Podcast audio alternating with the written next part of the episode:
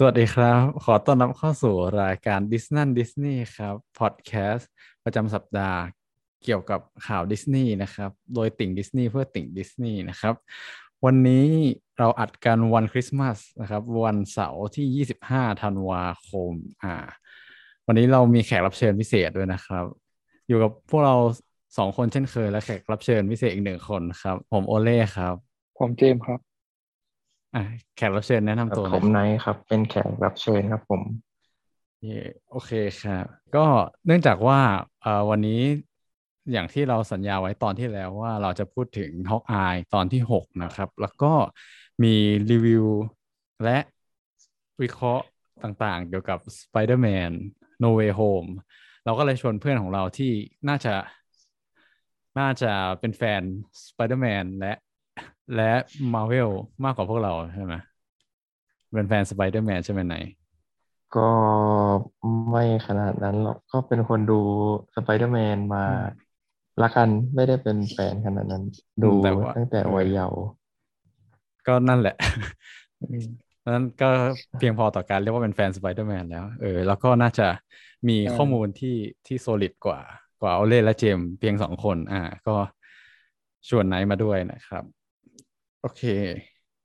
แล้วก็อ่ะวันนี้นะจะมีนอกจากพูดเรื่อง Hawkeye แล้วก็เรื่อง Spider-Man แล้วตอนแรกคิดว่าจะไม่มีข่าวอะไรแล้วแต่ว่าก็จะมีก็มันดันมีการปล่อยทีเซอร์ของ Doctor Strange ภาคต่อไปนะออกมาสัปดาห์ที่ผ่านมาเลยแล้วมันก็ต่อเนื่องกับ Spider-Man No Way Home เลยเราก็จะมาพูดเลยแล้วกันหลังจากหลังจากที่รีวิว Spider-Man No Way Home นะครับแล้วก็จะปิดท้ายด้วยการป้ายยาเช่นเคยวันนี้จะให้แขกรับเชิญเราป้ายยาโอเคงั้นเรามาเริ่มที่รีวิว Hawkeye ตอนซีซั่นฟินาเล่ก่อนเลยก็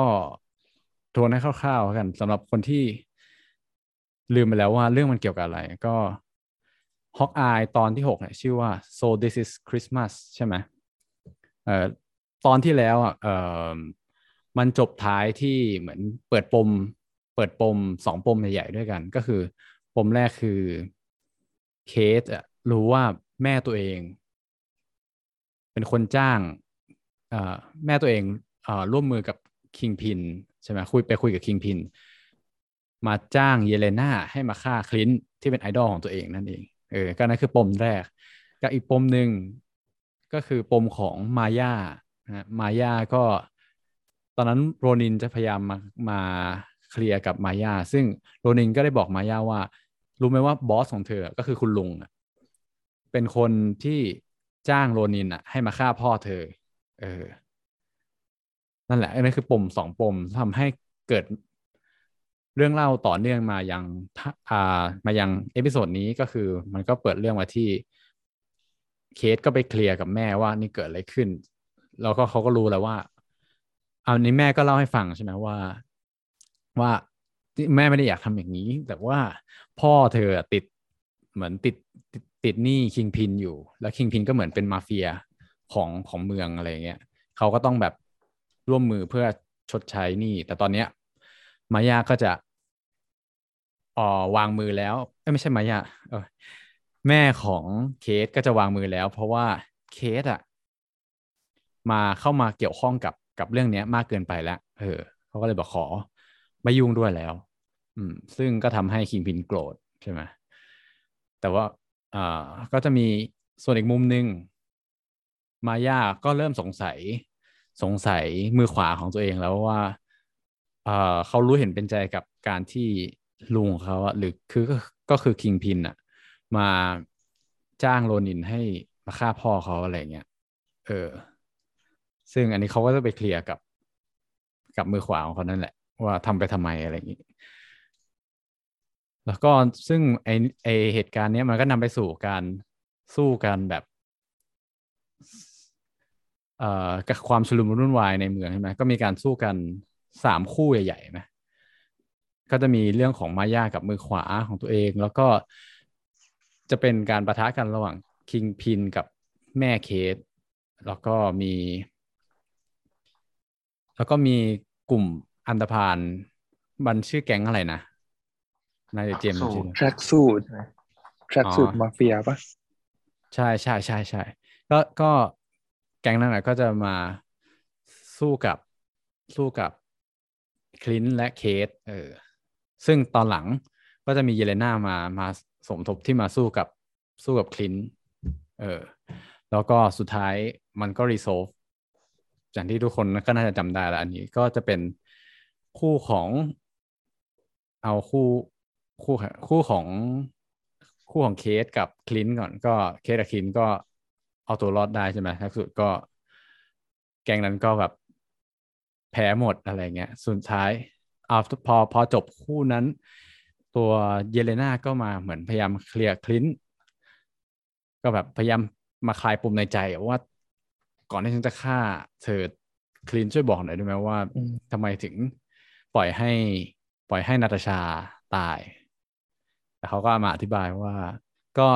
ใครๆก็รู้อยู่แล้วว่านาตาชาเป็นคนที่แบบ sacrifice ให้คนอื่นอะไรเงี้ยเป็นคนที่เสียสละตัวให้คนอื่น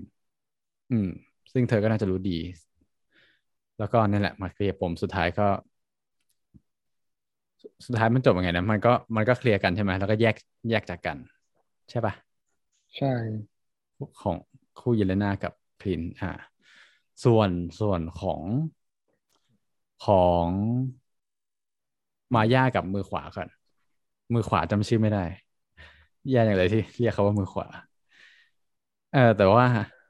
เหมือนคู่นั้นน่ะก็ก็มีการปะทะกันสู้กันแต่ตอนสุดท้ายก็คือคือมือขวาฆ่าตัวตายปะใช่ปะคือเราดูไม่ผิดใช่ไหมเหมือนตอนแรกแบบเขาเขาหยิบอาวุธใช่ที่สู้กันปะแล้วก็สุดท้ายคือมายาฆ่ามันย่าเป็นคนแทงเหรอไม่แน่ใจถาม nice นายว่าไงเออจริงๆเพิ่งดูเหมือนกันแต่ว่า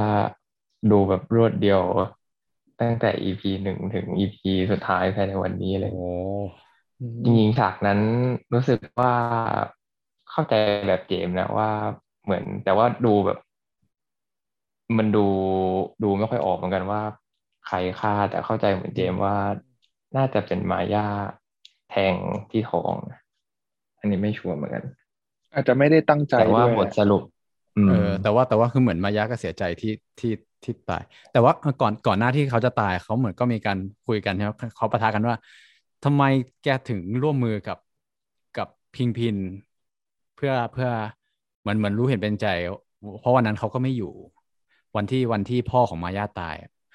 เออเขาก็แบบทำไมถึงรู้เห็นเป็นใจเขาก็โกรธแล้วก็เหมือนสู้กันเหมือนมือขวาก็บอกว่าเออเขาเขาขี้ขลาดเองแหละอะไรประมาณเนี้ยเขาไม่ได้กล้าพอที่จะแบบต่อต้านต่อต้านคิงพินเออแต่แต่ที่เราได้เห็นเหมือนเหมือนว่าตอนแรกเขาจะหยิบมาแทงแต่เหมือนแทงตัวเองแต่เออไม่รู้เหมือนกันแต่สุดท้ายคือเพราะว่าเห็นเห็นเห็นมือของมือขวาเขาจับจับที่ท้องอยู่อ่ะคือไม่แน่ใจว่ามาย่าอาจจะผลักเออเป็นแบบที่เจมบอกหรือว่าเขาตั้งใจแทงตัวเองเพราะเราไม่เห็นช่วงที่ว่ามันแทงเข้าไปได้ยังไงแต่เราเห็นตอนที่มันแทงแล้วอ่ะก็เลยตอบได้ยากว่ามันเกิดอะไรขึ้นกันแน่อืมอืมแล้วก็ตอนเราดูเราก็สงสัยหมายถึงไม่ได้ไม่ได้แบบรู้สึกไม่ชัวร์ว่าสรุปมันฆ่าตัวตายหรือมันมันโดนแทงแต่ว่าก็ไม่ได้สนอะไรเพราะว่าสุดท้ายมันก็ตายอยู่ดีเออแต่ว่าคิดว่าคือต่อให้มันเป็นการคือคือที่คิดว่ามันเป็นการฆ่าตัวตายเพราะว่ามันบทสนทนามันส่งด้วยอันที่อันนี้ที่เราได้ความเห็นส่วนตัวนะเพราะว่ามันบทสนทนามันส่งว่าแบบฉันไม่กล้าพออะไรเงี้ยเพราะมันประมาณว่าแกก็รู้อยู่แล้วว่ายังไงยังไงถ้าเกิดขัดขืนฉันก็ไม่รอดแน่ๆอะไรอย่างเงี้ยคือฉันก็ต้องตายอะไรประมาณนั้นก็เลยแบบแล้วยิ่งตอนยิ่งบทสนทนาหลังจากนั้นก็คือคือเขาบอกให้มาย่าหนีไปด้วยอะไรเงี้ยให้หนีไปใช่หนีไปกันสองคนนะก็เลยไม่รู้เหมือนกันว่าเอ๊ะเกิดอะไรขึ้นกันแน่แต่ก็เนี่ยแหละถือว่าเป็นบทสรุปของคู่นี้ที่ก็พอโอเคนะเพราะว่าเดี๋ยวในอนาคตมันจะมีซีรีส์ชื่อว่า Echo อ่ะของมายาเองก็คงเหมือนแบบไปไปผจญภัยเองมั้งใช่ไหม ในส่วนของมายาออกมาจากแกงแล้วแล้วก็น่าจะอารมณ์ประมาณแบบฮีโร่ไม่ก็แอนตี้ฮีโร่ถ้าสมมติเป็นอนาคตอ่ะอืมแต่พอมายาปล่อยผมแล้วหน้าเหมือนช่อพรรณิกาเลยอืมเออๆใช่ๆผมไม่เฉยเออตอนต่อสู้เมื่อกี้มาเปิดดูอยู่ไงเออแต่ว่าเออก็ก็คิดว่าเขาก็น่าจะผันตัวเป็นฮีโร่ก็ไม่มีอะไรติดขัดนะเพราะว่าก็ดูดูแบ็คกราวด์คือเหมือนเคลียร์แล้วว่าตอนที่แค้นกับคลินก็ไม่ได้แค้นอะไรอีกแล้วอะไรเงี้ยเออแต่แบบแค้นผิดคนประมาณนี้เออกับอ่ามาแล้วก็ถึงคู่สุดท้ายก็คือคู่ของคิงพินกับบิชอปใช่ไหมไม่ใช่คุณเอ่อคุณนายบิชอปก็เอเลนอร์เอเลนอร์เออเอเลนอร์เออลืมชื่อทีเอเลนอร์บิชอปก็อ่า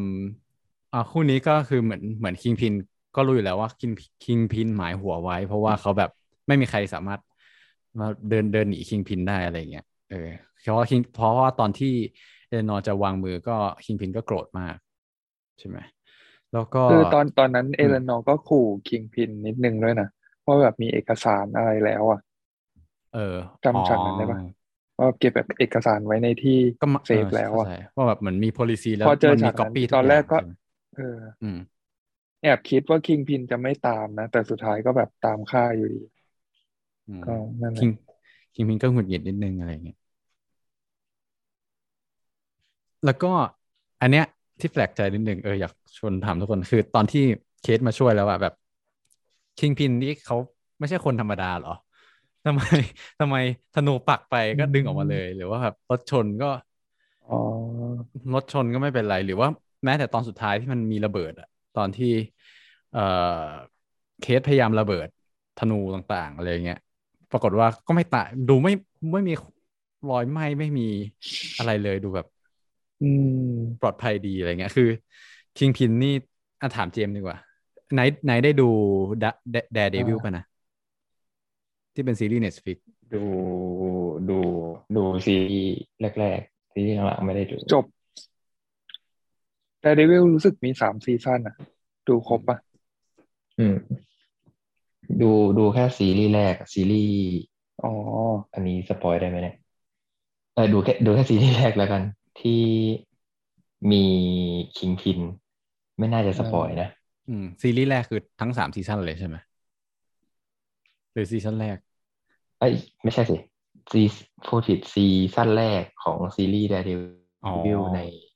Marvel Original อ๋อก็เอางี้หลักๆก็คือเมื่อเมื่ออาทิตย์ก่อนท้าวความไปเรื่อง Daredevil เหมือนกันจาก Netflix อืมอืมคือมันจะเป็นซีรีส์ที่เป็นกลุ่มแบบซูเปอร์ฮีโร่ที่ไม่ได้มีความสามารถแบบพลังพิเศษขนาดนั้นน่ะเพราะว่าอย่าง Daredevil เองก็จะเป็นเหมือนแบบใช้หมัดสู้อะไรพวกนี้อาจจะมีเซนส์นิดหน่อยแต่ก็หลักๆ ก, ก็เป็นการต่อสู้ที่ใช้พลังกายปกติเลยอะชกต่อยอะไรพวกนี้เขาก็จะมีคู่ปรับคือคิงพินไงคิงพินก็จะหลักๆคือเขาตัวใหญ่แล้วก็ก็หมัดหนักอะแต่แต่ในเรื่องของที่ว่าทำไมแบบโดนนู่นโดนนี่แล้วก็ไม่ค่อยมีรอยแผลหรือว่ายังอึดอยู่อันนี้ก็ไม่แน่ใจอาจจะต้องตามคอมิกอีกทีแต่ก็เป็นอธิบายความเป็นมาของในซีรีส์Hawkeyeด้วยคือมันจะอารมณ์เดียวกันเลยโดนธนูโดนชกอะไรพวกเนี้ยก็ยังอึดอยู่ก็เลยเป็นที่มาที่เราได้เห็นแบบโดนรถชนก็ยังลุกขึ้นมาได้อยู่สรุปว่าคือเป็นคนธรรมดาเนี่ยแต่ว่าแข็งแกร่งเป็นพิเศษแค่นั้นใช่อืมน่าสนใจอืมก็นั่นแหละก็พอจบตอนสุดท้ายเราก็รู้นะว่าคิงพินก็หายตัวไปอะไรเงี้ยแต่ว่าเขาก็น่าจะมาโผล่ในตอนถัดมาก็คิดว่าน่าจะเป็นซีรีส์ Echo เลยป่ะใช่ป่ะเจมคิดว่าน่าจะเป็นอย่างนั้นเออแต่แต่จำได้ใช่ไหมว่า มันจะมีฉากหนึ่งมาย่ายิงปืนอ่ะฉากตอนไหนคือคิงพินรอดมาจากเคทบิชช็อปได้อยู่อ่าใช่แต่ก็มาเจอมาย่าอีกรอบแล้วเขาก็หยิบปืนขึ้นมายิงอ๋อเออว่ะแต่คิดว่านะคิดว่าไม่เป็นไรอืมมันเป็นปลายเปิดไงคือให้ยินได้ยินเสียงปืนเฉยๆแต่ไม่มีภาพจริงเคยเคยได้ยินเคยได้ยินอะไรสักอย่างประมาณว่าแบบกฎกฎของหนังหรือซีรีส์อ่ะถ้าไม่เห็นว่าตายหรือว่าตอนสุดท้ายไม่โชว์ว่าตายอ่ะแปลว่าไม่ตายอะไรประมาณนี้อยู่อ่ะเออมันจะมีประมาณเนี้ยคือต่อให้เป็นปลายเปิดแต่คือมันรู้อยู่แล้วว่าไม่น่าตายคือต่อให้ตายคือ introduce Kingpin มายิ่งใหญ่เสียของมากแบบแบบตัดไปเลยอะไรอย่างงี้อืมใช่ใช่ไหมก็เดี๋ยวคงได้เจอกันอีกแล้วแหละใช่อืมน่าจะใน Echo โอเคงั้นเอออย่าลืมถามความรู้สึกโดยรวมเลยว่าตอนนี้รู้สึกเป็นไงบ้างสำหรับการปิดปิดซีซั่นปิดซีรีส์นี้เลยHawkeyeอ่ะรู้สึกว่ามันแบบโอเคผิดหวังหรือดียังไงบ้างเจมก่อนเจมแต่ส่วนตัวดูแล้วก็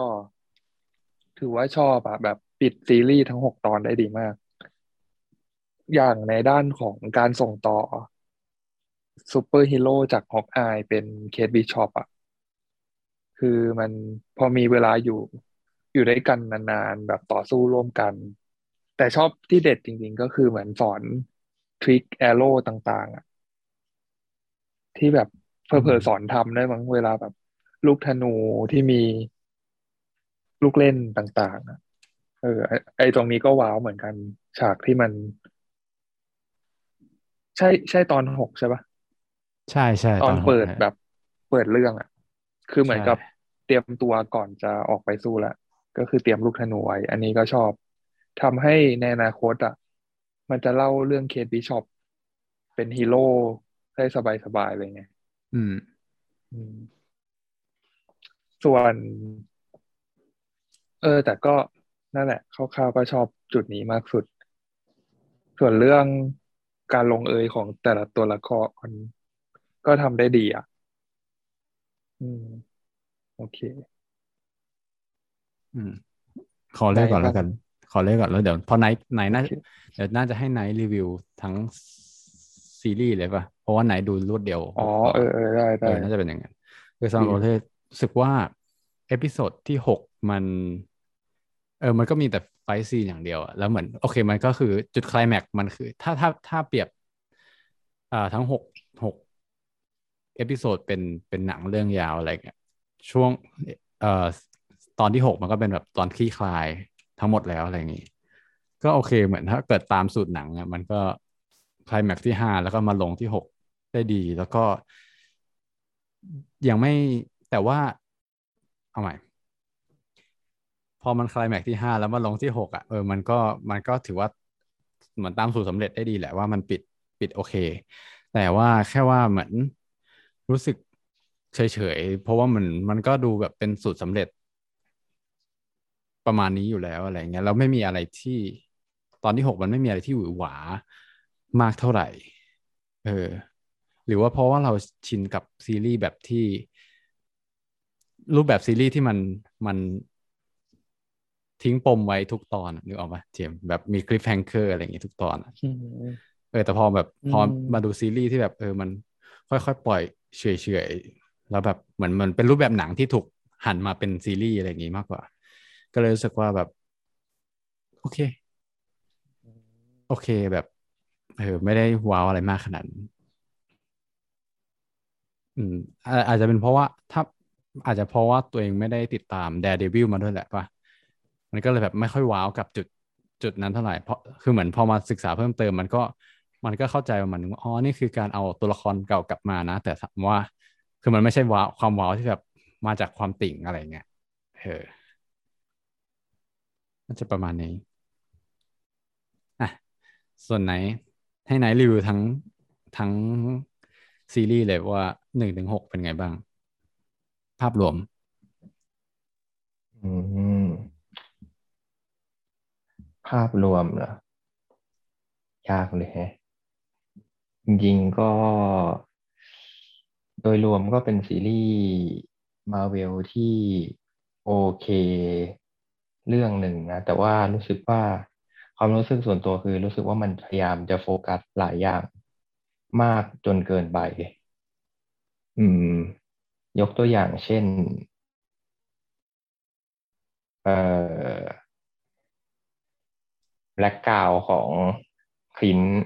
บาร์ตันที่เคยเป็นโรนินอย่างเงี้ยอืมจุดนี้รู้สึกว่าปัญหาของซีรีส์นี้ไอ้เขาเรียกว่าไงดีอ่ะเหมือนแบ็คกราวด์ตอนที่เป็นโรนินมันยังไม่ได้อิมแพคตัวละครขนาดนั้นนะจนถึงตอนจบก็ยังไม่ได้รู้สึกว่าการที่เป็นโรนินมามันส่งผลกับชีวิตของฮอกอายขนาดนั้นงงไหมหรือว่าคนอื่นรู้สึกว่ามันอิมแพคอืมอ๋อหมายถึงว่าถ้าเทียบกับแบบโลกิเอ่อฟอลคอนอะไรอย่างงี้ป่ะหรือไม่ใช่จะอธิบายยังไงดีเออเหมือนกับรู้สึกว่าหนังพยายามอ่ะอันนี้แบ่งเป็นหลายๆส่วนนะครับเริ่มที่ส่วนจากส่วนของตัวเอกก่อนละกันตัวเอกของฮอกซีรีส์นี้ก็คือคินต์ บาร์ตันใช่ไหมหรือว่าฮอกอายหนังพยายามเหมือนตัวซีรีส์พยายามโฟกัสที่แบ็คกราวด์ที่เคยเป็นโรนินถูกไหมแล้วก็มีเอฟเฟกต์อะไรตามมาถึงปัจจุบันอืมแล้วก็รวมไปถึงแบบจุดไคลแม็กซ์ของเรื่องที่เป็นเยเลน่ามาพยายามฆ่าอืมหรือว่าตัวมายาเองที่โดนโรนินฆ่าโดนโรนินฆ่าคุณพ่อถูกไหมแล้วก็พยายามจะล้างแค้นตัวคินต์ บาร์ตันหรือว่าฮอกอายที่เคยเป็นโรนินอืมรู้สึกว่าเขาเรียกว่าอะไรอ่ะมันมันไม่ได้ทำให้เราอินขนาดอินกับตัวละครทั้งทั้งตัวทั้งหมดทั้งสามตัวเนี้ยว่าก่อนหน้านี้เขาเคยเจออะไรมาบ้างงงไหมอ๋อเข้าใจละอืมก็คือเหมือนเหมือนพยายามเล่าแบ็คกราวด์ของทั้งสามสามตัวหลักแต่ว่ามันเรายังมันยังไม่ได้ลงลึกมากอะไรอย่างงี้ไหมใช่อืมอันนี้คืออันนี้คือเรื่องที่หนึ่งนะโอเคตัวรู้สึกว่าเป็นซีรีส์ที่ชื่อฮอกอายแต่ว่าก็ไม่ได้โฟกัสที่ฮอกอายทำให้เราอินฮอกอายขนาดนั้นอืมอันที่สองเรื่องเคสจริงๆตัวละครเคสนี่ก็ถือว่าเป็นตัวละครที่ดีนะรู้สึกว่าแบ็คกราวด์เขาหรือว่าปัญหาชีวิตมันคล้ายๆกับสไปเดอร์แมนอยู่ไหมปัญหาบ้านๆแบบแม่ไม่ให้ออกไปสู้อืมก็เลยรู้สึกว่าอินกับตัวละครนี้นิดนึงแต่ว่าอืมจริงๆก็ไม่มีแต่ก็ถือว่าเป็นตัวละครที่ดีจนจบเรื่องก็ก็เป็นตัวละครที่ดีอืมไม่รู้จะรีวิวยังไงให้มันอืมที่ว่าเป็นตัวละเอ่ออะไรเคสอะเป็นตัวละครที่เหมือนพ่อแม่มีปัญหาเลยทำให้เป็นที่มาของการกลายเป็นซูเปอร์ฮีโร่ครับอันนี้ชอบมันเหมือนแบบทั่วๆไปเลยมาแนวนี้กันหมดอืมแต่ว่าก็ยังรู้สึกว่าอินสไปเรชันในการเป็นฮีโร่มันบางมากแบบโผล่มาแค่ตอนแรกว่าเอ้ยเคยเห็นฮอกอายแล้วก็อยู่ๆก็อยากเป็นอยากยิงธนูยิงธนูเอออันนี้แปลกๆนิดนึงแต่ว่าโดยรวมก็ถือว่ารู้สึกว่าตัวละครมันมีเสน่ห์อืมอืมส่วนไอ้พวกตัวละครที่เหลือส่วนใหญ่ก็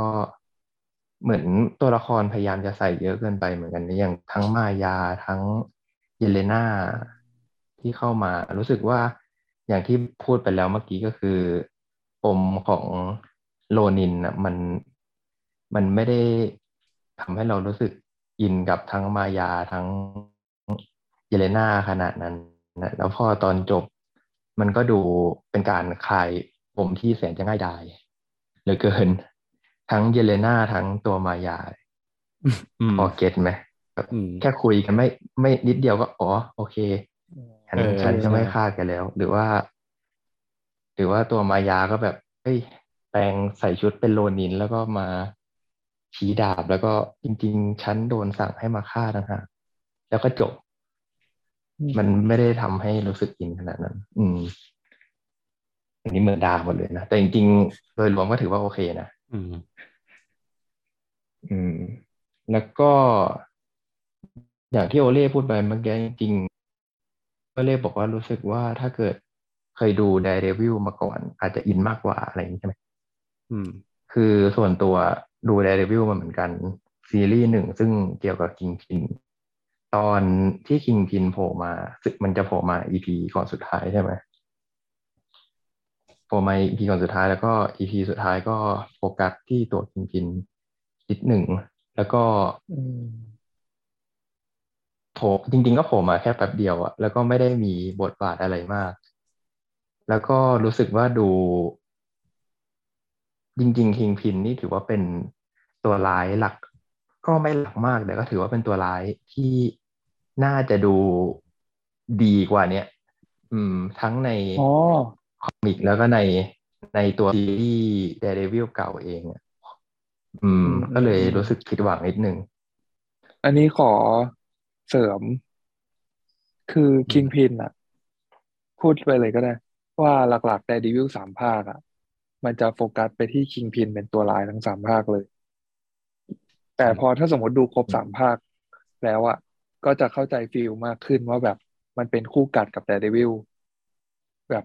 บทมันละเอียดแค่ไหนไงมันเล่าเรื่องได้เยอะด้วยส่วนอีกประเด็นที่ว่าเอ่อ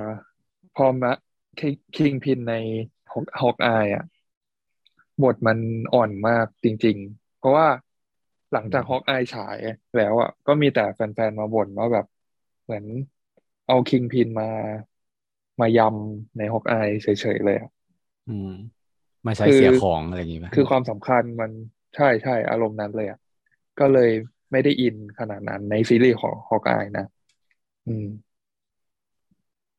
อืมก็เลยเป็นที่มาด้วยว่าอาจจะไม่ได้เอามาแล้วทำให้มันดีขนาดนั้นนะเหมือนเอามาใส่เพื่อสร้างความเชื่อมโยงเฉยๆอืมอืมใช่ประมาณนั้นแหละรู้สึกว่าเป็นตัวละครที่ใส่มาแถมโผล่มาแค่ อี พี เดียวเองครับใช่มาแต่จริงๆก็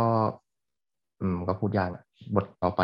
ในซีรีส์หน้าเขาอาจจะเป็นอย่างดีวันนี้ก็ได้หรือไม่ก็มาเวลเขาฟิกว่าตัวละครตัวนี้ควรอยู่แค่ประมาณนี้แหละไม่งั้นจะเกินหน้าเกินตาอืมอืมแต่โดยรวมก็ถือว่าโอเคนะถ้าเกิดตัดพวกพาร์ทของโรนินฮอกอายที่เป็นอายปัจจุบันหรือว่าตัวเคสเองก็เป็นตัวละครที่มีเคมีที่โอเคถือว่าดูเพลินๆได้เยเลน่าถึงแม้ว่าจะมาแบบเหมือนยัดใส่เข้ามาแต่ก็ก็ยังถือว่าเป็นตัวละครที่ดีเหมือนในแบล็ควิโดว์ที่แบกแบล็ควิโดว์ได้ทั้งเรื่องในที่นี้โผล่มาในเรื่องนี้ก็ถือว่าทำได้ดีอยู่ประมาณนี้ถ้าให้คะแนนเทียบกับซีรีส์เรื่องอื่นๆจะให้พอๆกับเอ่อ Winter Soldier Falcon and Winter Soldier อืมอาจจะน้อยกว่านิดนึงจริงๆรู้สึกว่าเนื้อเรื่องมันพอๆกันแบบไม่ได้มีอะไรหวือหวามากแต่ว่าจะให้ Falcon and Winter Soldier มากกว่าเพราะว่ามันมีฉากที่น่าจดจำมากกว่านี้เยอะอืมประมาณนี้โอเคโอเคเมื่อกี้ระหว่างที่คุยกันไปก็มีจดประเด็นที่เอ้ยเราลืมพูดไปแล้วมันสำคัญมากประเด็นประเด็นแรกอันนี้สำคัญน้อยที่สุดก่อนก็คือเรื่องแจ็คที่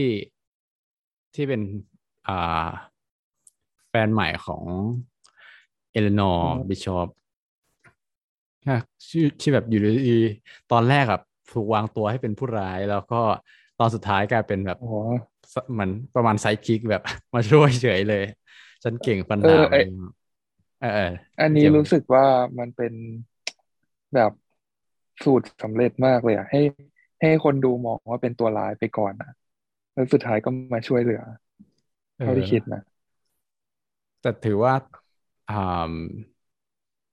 เรียกว่าไงทำทำได้ทำพาอารมณ์คนดูไปได้ดีนะเพราะตอนแรกก็รู้สึกเกลียดตัวแจ็คมากเออแบบแต่แต่ตอนสุดท้ายมันก็แผ่วไปหน่อยตอนที่พยายามจะสร้างให้เป็นฮีโร่อะไรเงี้ยกลายเป็นเหมือนตัวตลกประมาณหนึ่งเอออ่ะอันนี้ประเด็นแรกไม่ค่อยมีอะไรมากประเด็นที่สองก็คือเรื่องของเมียของคลินต์บาร์ตันว่าสุดท้ายแล้วคือเขาเป็นเจ้าของโทสไอ้นาฬิกาตัวเรือนนั้นป่ะแล้วก็อ๋อเหมือนดูข้างหลังทำให้เราเขารู้ว่าเมียของคลินต์น่าจะเคยน่าจะเป็นอดีตสมาชิก Agent of เอช ไอ อี แอล ดี ใช่ไหมใช่ใช่เลยไม่รู้ว่าเป็นอดีตคืออย่างนั้นจริงๆ Agent Agent of เอช ไอ อี แอล ดี ยังมีอยู่เปล่านะเจมมันล่มไปยังหรือว่ายังทำงานอยู่แต่เราไม่เห็นซีรีส์เฉยๆเออเอออันประเด็นนี้จำไม่ค่อยได้เท่าไหร่นายรู้ไหมนายคุณไหมอืมเข้าใจว่าชิลชิลกับ Agent of เอช ไอ อี แอล ดี นี่มันคือคืออย่างเดียวกันปะอย่างเดียวกันไม่เคยดูซีรีส์ Agent of เอช ไอ อี แอล ดี ถ้าเกิดตามหนังเข้าใจว่า เอช ไอ อี แอล ดี มันน่าจะล่มไปตั้งแต่กัปตันอเมริกาภาคสองปะภาคสองที่มันไฮด้าแบบเปิดเผยตัวอ่าใช่ใช่อาจจะก็แปลว่าก็คือแล้วแล้วในเป็นอดีตใน เอ็ม ซี ยู ก็ไม่ได้พูดถึง Agent of เอช ไอ อี แอล ดี อีกเลยอ่ะถ้าจะไม่ผิดนะอืมก็เลยจำเราก็เลยจำกันไม่ได้ไงแต่จำโลโก้ได้ว่าเฮ้ยแปลว่าแปลว่าตัวละครเมียอย่างที่เราบอกกันที่เราคุยกันกับเจมในตอนที่แล้วแล้วมาว่าเมียมันต้องต้องมีความสำคัญอะไรแน่แล้วอาจจะเป็นตัวละครสำคัญในอนาคตก็เป็นได้ก็คิดว่าเขาเปิดมาอย่างนี้แล้วเขาคงไม่น่าใช่โยนทิ้งไปคิดว่าก็เราก็ต้องจับตาดูไว้ให้ดีๆเขาอาจจะแบบเล่าย้อนอีกทีก็ได้เออเป็นตัวละครเมียของคลินต์น่ะเออว่าแบบเป็นมาอย่างไงก็ไม่รู้เหมือนกันเออกับเอาประเด็นสุดท้ายจริงๆก็ไม่ได้สำคัญอะไรมากแต่ว่าคิดว่าเป็นเป็นเขาเรียกอะไรภาพหลักของของซีรีส์เรื่องเนี้ยก็คือว่าตอนสุดท้ายตอนที่เ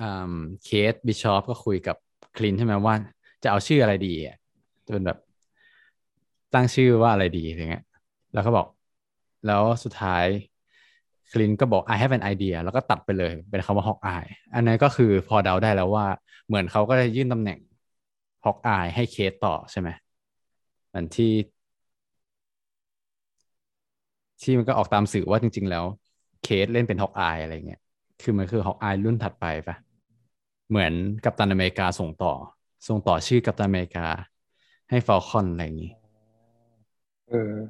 ก็คิดว่าเป็นธีมหลักของเรื่องก็คือการเปิดตัวฮอกอาย The Next Gen อะไรอย่างเงี้ยแหละใช่ไหมใช่อืมเออนี่แหละเป็นประเด็นที่จริงๆว่าไม่ได้มีอะไรพูดถึงมากแต่แค่ควรจะโน้ตไว้ว่าเผื่อลืมโอเคมีใครจะเสริมอะไรไหมเพราะเดี๋ยวเราจะไป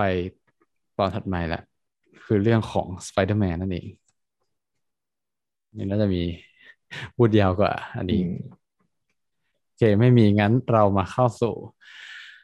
โอ้การรีวิว Spider-Man No Way Home กันเลยงั้นเรามาเริ่มกันแบบไม่สปอยกันก่อนดีกว่าเผื่อเผื่อมีใครหลงเข้ามาฟังอยากให้ทุกคนรีวิวความประทับใจหรือไม่ประทับใจคร่าวๆเกี่ยวกับหนังเรื่องนี้เอาเอาเริ่มที่ nice ก่อนดีกว่าโอ้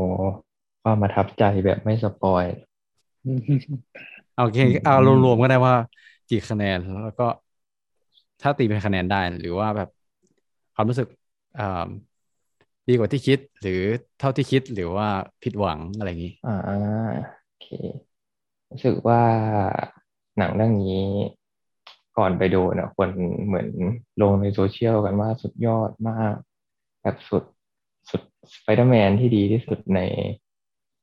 ในตั้งแต่ทำมาแต่ว่าพอดูจริงๆดูในโรงก็สนุกนะคือว่าโอเคเลยแต่ว่าก็จะมีแบบติดๆนิดหน่อยในโรงอืมแต่ว่าพอดูในโรงก็ถือว่าโอเคอยู่ระดับหนึ่งแต่พอออกโรงมามาคิดนิดหนึ่งก็ก็ไม่ได้สนุกก็ไม่ได้ดีขนาดนั้นนี่นะอืม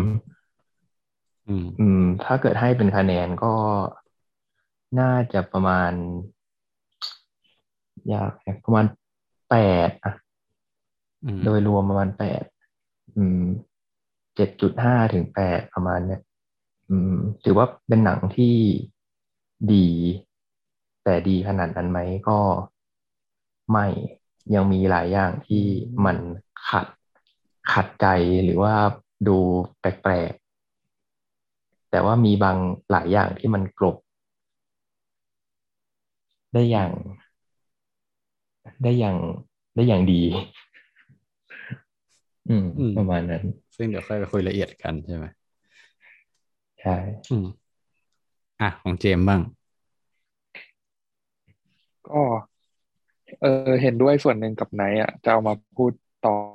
ว่าเหมือนแบบตอนที่ก่อนที่เราจะได้ดูเราก็เห็นรีวิวมาเป็นอาทิตย์แล้วไงว่ามันดีมากสุดๆแบบเป็นหนัง Spider-Man ที่สุดยอดมากเลยอ่ะ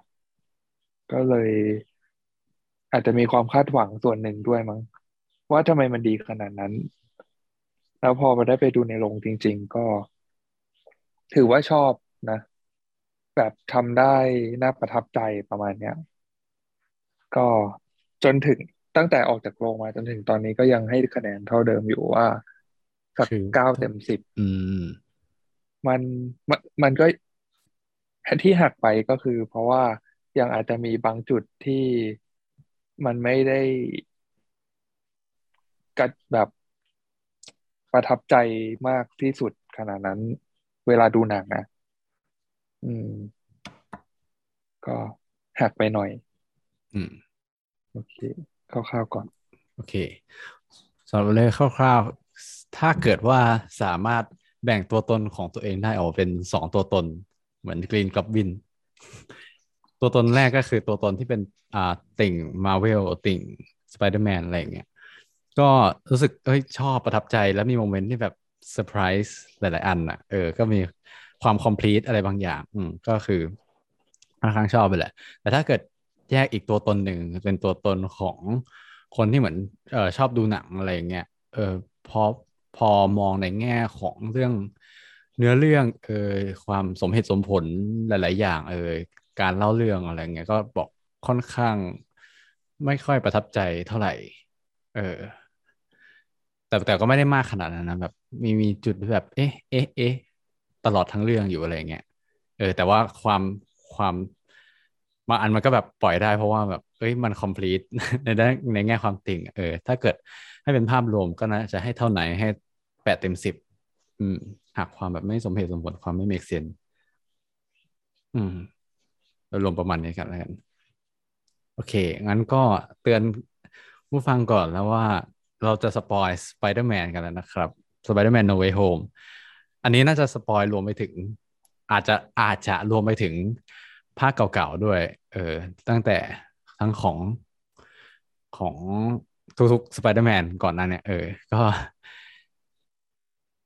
ใครยังไม่ได้ดูแล้วไม่อยากโดนสปอยก็หยุดฟังนะครับถ้าเกิดว่าใครดูแล้วหรือว่ายังไม่ได้ดูแต่ว่าไม่สนใจก็เชิญฟังต่อได้เลยโอเคอ่างั้นเอ่อใครใครสามารถสรุปเนื้อเรื่องได้ได้บ้างสรุปแบบไหนสรุปเรื่องเร็วเลยไหมอะไรนะพอได้แต่ว่ามันจะเป็นแบบเร็วมากแบบข้าวสุดๆอ่าได้ได้ลองก็อันนี้คือสรุปคร่าวๆเลยนะเปิดมาเรื่องก็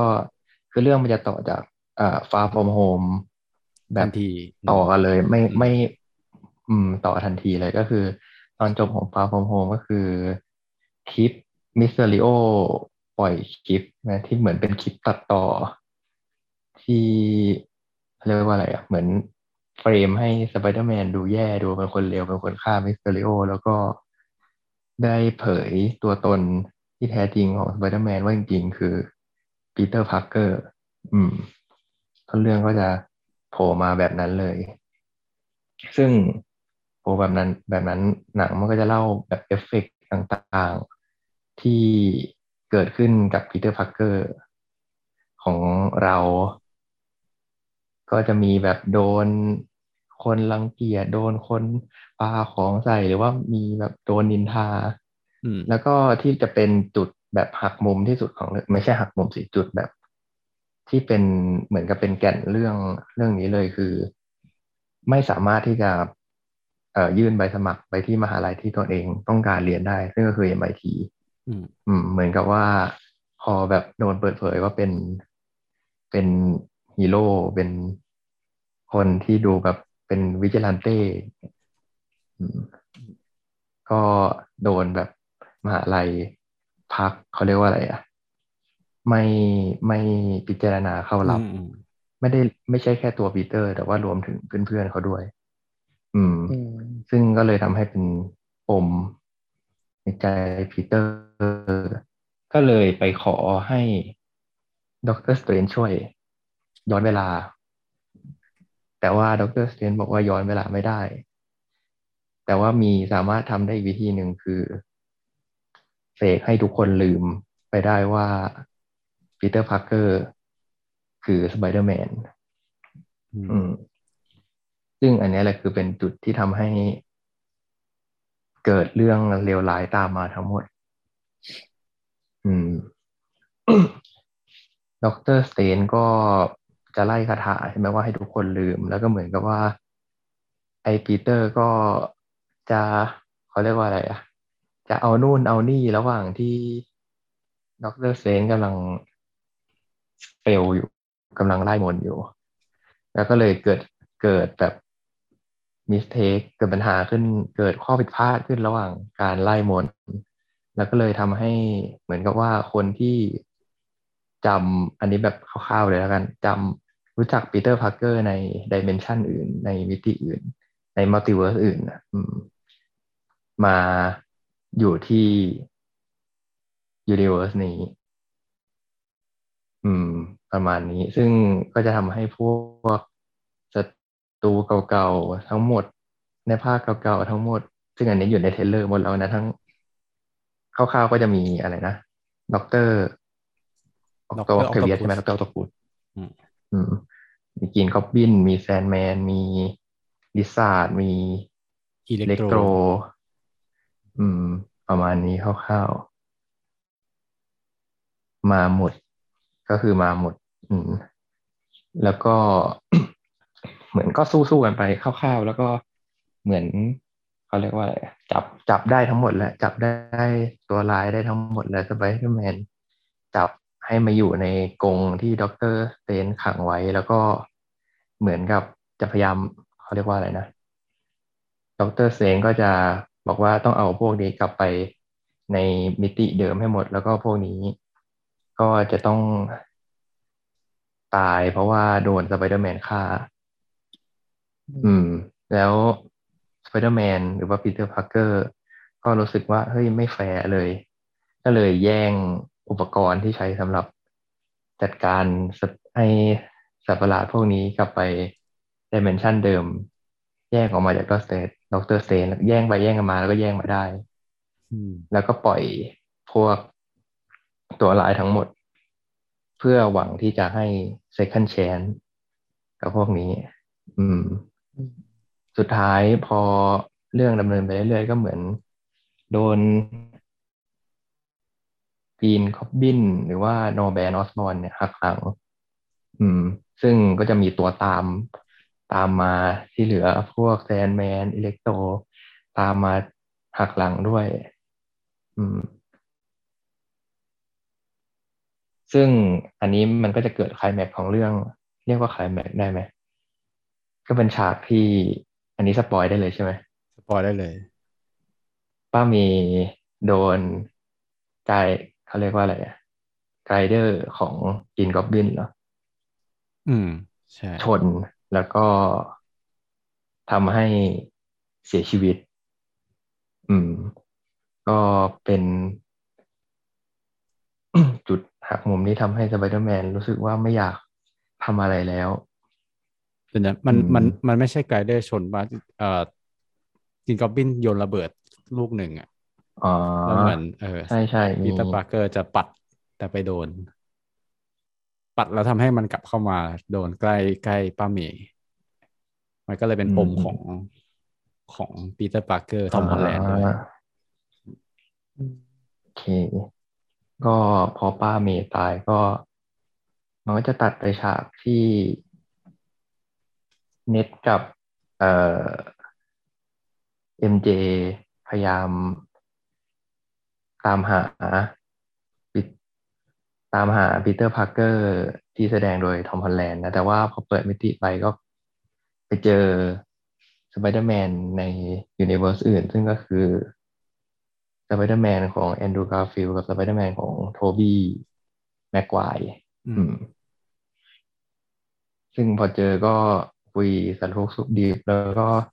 ตามไปเจอปีเตอร์พาร์เกอร์แล้วก็มีคุยกันนิดๆหน่อยๆแล้วก็เป็นเขาเรียกว่าบทสนทนาปลุกปลุกกำลังใจอืมแล้วก็สุดท้ายก็เหมือนกับว่าวางแผนที่จะจัดการตัวลายทั้งหมดห้าตัวให้กลับมาเป็นคนปกติโดยการสร้างพวกแอนตี้โดสต่างๆอืมสำหรับตัวลายแต่ละตัวอืมแล้วก็ล่อตัวลายนั้นมาที่อนุสาวรีย์ไม่ใช่อนุสาวรีย์สิเขาเรียกว่าอะไร เอ พี เสรีภาพอืมที่กำลังซ่อมแซมอยู่แล้วก็สู้กันตอนจบแล้วก็คร่าวๆก็คือสู้จบปุ๊บสุดท้ายเหมือนกับว่าไอ้อุปกรณ์ที่ด็อกเตอร์สเตนมันจะต้องเอาใช้ในการดึงไอ้พวกนี้กลับดึงตัวร้ายกลับยูนิเวิร์สเนี่ยมันโดนระเบิดของกรีนก็ปิ้นใช่ไหมจะทำให้มันเกิดข้อผิดพลาดบางอย่างทำให้เอ่อคนที่รู้จักปีเตอร์พาร์เกอร์ในยูนิเวิร์สอื่นๆอีกเป็นมากมายหลายล้านจะมาที่นี่ซึ่งวิธีทางแก้ก็คือทุกคนจะต้องลืมปีเตอร์พาร์เกอร์ไปให้หมดทุกคนจริงๆเลยอืมซึ่งจะทำให้ถ้าเกิดทุกคนลืมก็จะไม่มีอืมตัวคนจากยูนิเวอร์สอื่นคนจากมัลติเวิร์สอื่นโผล่กลับเข้ามาที่นี่ได้โผล่มาที่นี่ได้อืมเอ่อปีเตอร์พาร์เกอร์ที่เป็นทอมฮอลแลนด์ก็เลยบอกว่าอืมยอมยอมก็ได้อืมก็ทุกคนก็ลืมทำให้ทั้งเน็ตทั้งเอาไปว่าทุกคนเลยรวมถึงด็อกเตอร์สเตนด้วยลืมว่าปีเตอร์พาร์เกอร์คือใครแล้วก็ลืมไปด้วยว่าปีเตอร์พาร์เกอร์คือสไปเดอร์แมนอืมอืมจบก็ประมาณนี้โดยคร่าวๆก็จะมีฉากจบฉากร้านกาแฟตอนจบเล็กๆน้อยๆซึ่งก็เป็นฉากที่ดีนะชอบอืมแต่ว่าโดยรวมนั่นย่อข้าวประมาณนี้แหละเออโอ้นี่ขนาดข้าวเป็นเรื่องดีที่ว่าเออคือครบครบถ้วนมากคือถ้าให้ไล่เองก็คือคงไม่ละเอียดขนาดนี้แบบดูดูออกจากโรงมาแล้วก็จดไปเลยคือชอบจดเวลาแบบเขาเรียกว่าอะไรเวลาดูเรื่องอื่นกับย้อนกลับมาดูเรื่องนี้ได้ไม่ต้องถ้าเกิดขี้เกียจดูก็มาดูคร่าวๆว่าไทม์ไลน์มันไปไหนยังไงโอ้โอเคงั้นเดี๋ยวเราจะมาชำแหละเอลิเมนต์ต่างๆเลยว่าเออพวกเราแต่ละคนอ่ะมันมีส่วนไหนที่ชอบไม่ชอบอะไรหรือขัดใจอะไรบ้างอืมเอาเอาไหนไหนไหนก็พูดเล่าเลือกเส้นเรื่องอะไรนี้มาแล้วมิอ่ะเราเดี๋ยวเรามาพูดถึงเรื่องเส้นเรื่องอ่าอะไรพวกนี้ก่อนเลยว่ามันชอบไหมมัน make sense ไหมมันอะไรยังไงไหมขอขอเล่าก่อนเลยแล้วกันเพราะว่าเมื่อกี้ที่รีวิวแบบไม่สปอยก็จะมีพูดเรื่องเส้นเรื่องที่ว่ามันมีความแอบนอนเซนส์บางอย่างเอออ่ะถ้าเล่าภาพรวมขอบอกภาพรวมอีกทีคือรู้สึกส่วนตัวคิดว่าหนังเรื่องนี้มันพยายามที่จะแฟนเซอร์วิสมาก ในหลายๆแง่ในในทั้งการเอาตัวร้ายทุกคนห้าคนอ่ะใช้แคสเดิมหมดเลยเออกลับมาเชื่อมจักรวาลรวมถึงเอา Spider-Man สองเวอร์ชันที่แล้วกลับมาเล่นด้วยเออมันคือคือมันก็คือแฟนเซอร์วิสนั่นแหละแต่คำถามก็คือไอ้ปมแรกที่จะทำให้เกิดการเปิดมัลติเวิร์สเนี่ยคือการขอให้ขอให้อะไรนะขอให้ด็อกเตอร์สเตรนจ์ช่วยไล่มนต์แล้วก็แบบมีการเปลี่ยนที่ที่มันค่อนข้างไอ้ฉากนั้นก็ค่อนข้างแบบคอมเมดี้หน่อยๆเพราะเอ้ยขอเพิ่มเพิ่มเพิ่มคนนี้ได้ไหมเพิ่มคนนี้ได้ไหมอ่ะมันดูแอบแอบดูทะเยอทะยานนะแล้วแบบฝืนมากๆที่แบบเฮ้ยฉันจะไปเปิดเหมือนเหมือนตั้งเป้าไว้ว่าฉันจะไปเปิดมัลติเวิร์สก่อนอ่ะแต่ว่าแบบคำถามคือทำยังไงที่จะไปถึงจุดนั้นเออก็เลยแบบพยายามอ๋อเป็นอย่างนี้แล้วกันแล้วก็แบบโอ๊ยไปถึงจุดนั้นแล้วก็เปิดมัลติเวิร์สอะไรอย่างนี้ก็เลยดูแอบแน่แน่ส่วนตัวที่ไม่ชอบจุดนี้ว่าแบบมันดูนอนเซนส์ไปหน่อยแล้วอีกอย่างคือด็อกเตอร์สเตรนจ์ก็น่าจะมีแบบเอ่อ common sense มากพอที่จะไม่แบบร่ายมนต์มั่วซั่วที่เป็นอันตรายอะไรเงี้ยซึ่งคิดว่าด็อกเตอร์สเตรนจ์ก็รู้อยู่แล้วว่าการร่ายมนต์อย่างนี้แล้วทำแบบนี้มันอันตรายต่อต่อต่อ reality ของโลกของ เอ็ม ซี ยู อะไรอย่างนี้อืมอันนี้คือส่วนส่วนหนึ่งที่ที่ไม่ชอบที่บอกว่าปิดไปอยู่อ่าเมื่อกี้เห็นด้วยอันหนึ่งที่บอกว่าแบบเหมือนพยายามไปมัลติเวิร์สให้ได้อะโดยใส่อะไรพวกนี้มาอารมณ์ประมาณว่าแบบ Sony อาจจะให้โจทย์มาว่าต้องมีตัวละครนี้ Spider-Man ภาคเก่ามาปรากฏตัวนะอะไรเงี้ยMarvel ก็เลยแบบเขียนบทให้มันเสริมกันให้ได้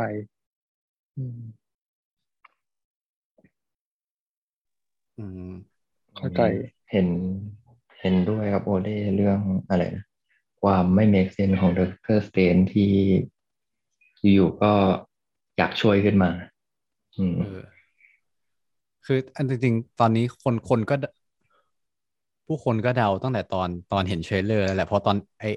ไอตอนนี้มันก็เราก็เห็นในเทรลเลอร์เนาะความไม่เมคเซนส์เนี่ยแบบคนก็เริ่มพูดถึงกันแล้วว่าเอ๊ะมันจะเล่นเวนี้จริงๆเหรอแต่ปรากฏว่าเออมันก็เล่นเวนี้จริงๆด้วยซึ่งเออก็ก็นั่นแหละเป็นจุดที่ทำให้เราแบบหักคะแนนตัวนี้หน่อยอ๋ออันนี้คือมันโผล่มาตั้งแต่ในเทรลเลอร์เลยใช่ไหมไอเรื่องที่แบบจะย้อนเวลาให้ทุกคนลืมไม่จะไล่หมดให้ทุกคนลืมเพราะว่าพยายามไม่ดูเทรลเลอร์เลยใช่ๆตั้งแต่เทรลเลอร์แรกเลยแบบเหมือนมันเล่าเรื่องเลยก็อันนั้นก็แบบมีมีแฟนๆนะพูดกันแล้วว่าเอ๊ะจะเอาจริงเหรอหรือว่าแบบปล่อยเทรลเลอร์มาหลอกนะอะไรอย่างนี้แต่ปรากฏว่าโอเคก็เรื่องจริงแล้วก็พอแบบเส้นเรื่องสุดท้ายก็แอบอ่าคิดว่ามันง่ายง่ายไปหน่อยหรือเปล่าที่แบบเอ้ยสร้างสร้าง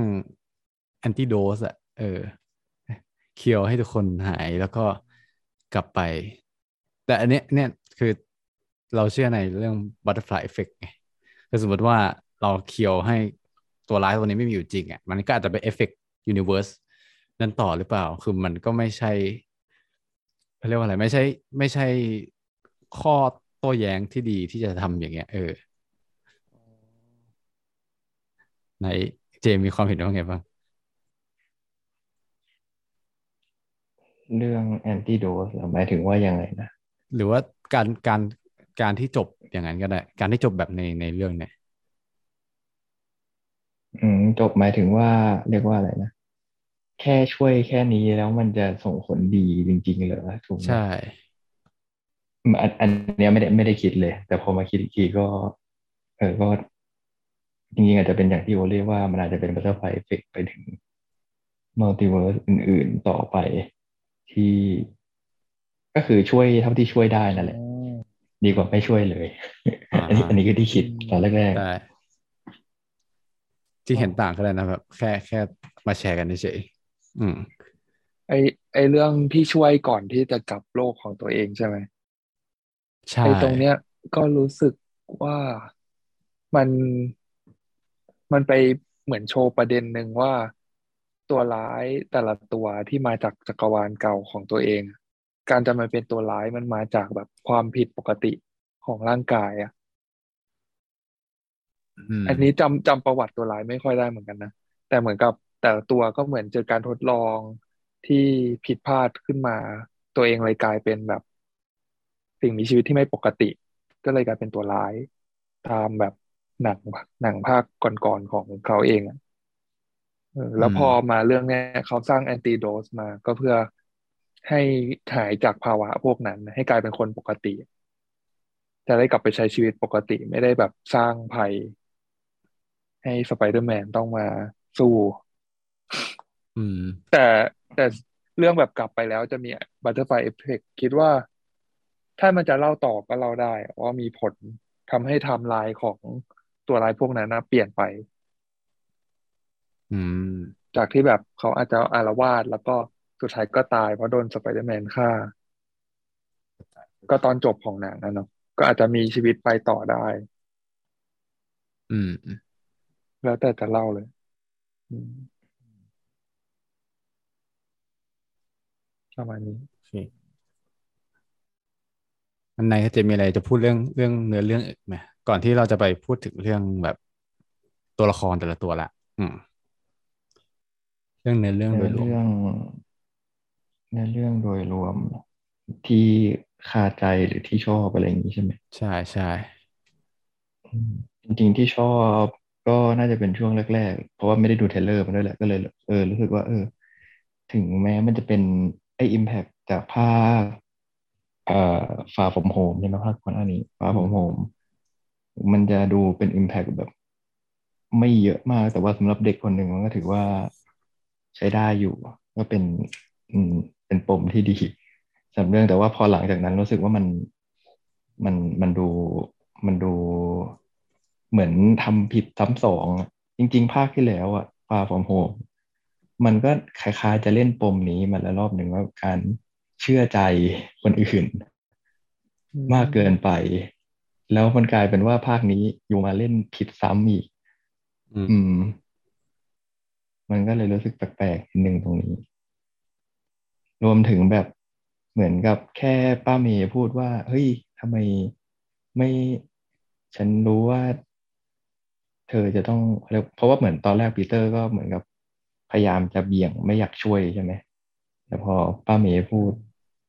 แค่นั้นอะแค่ไอ้ตอนที่ไปที่เขาเรียกว่าอะไรมูดบ้านมันเรียกว่าอะไรนะ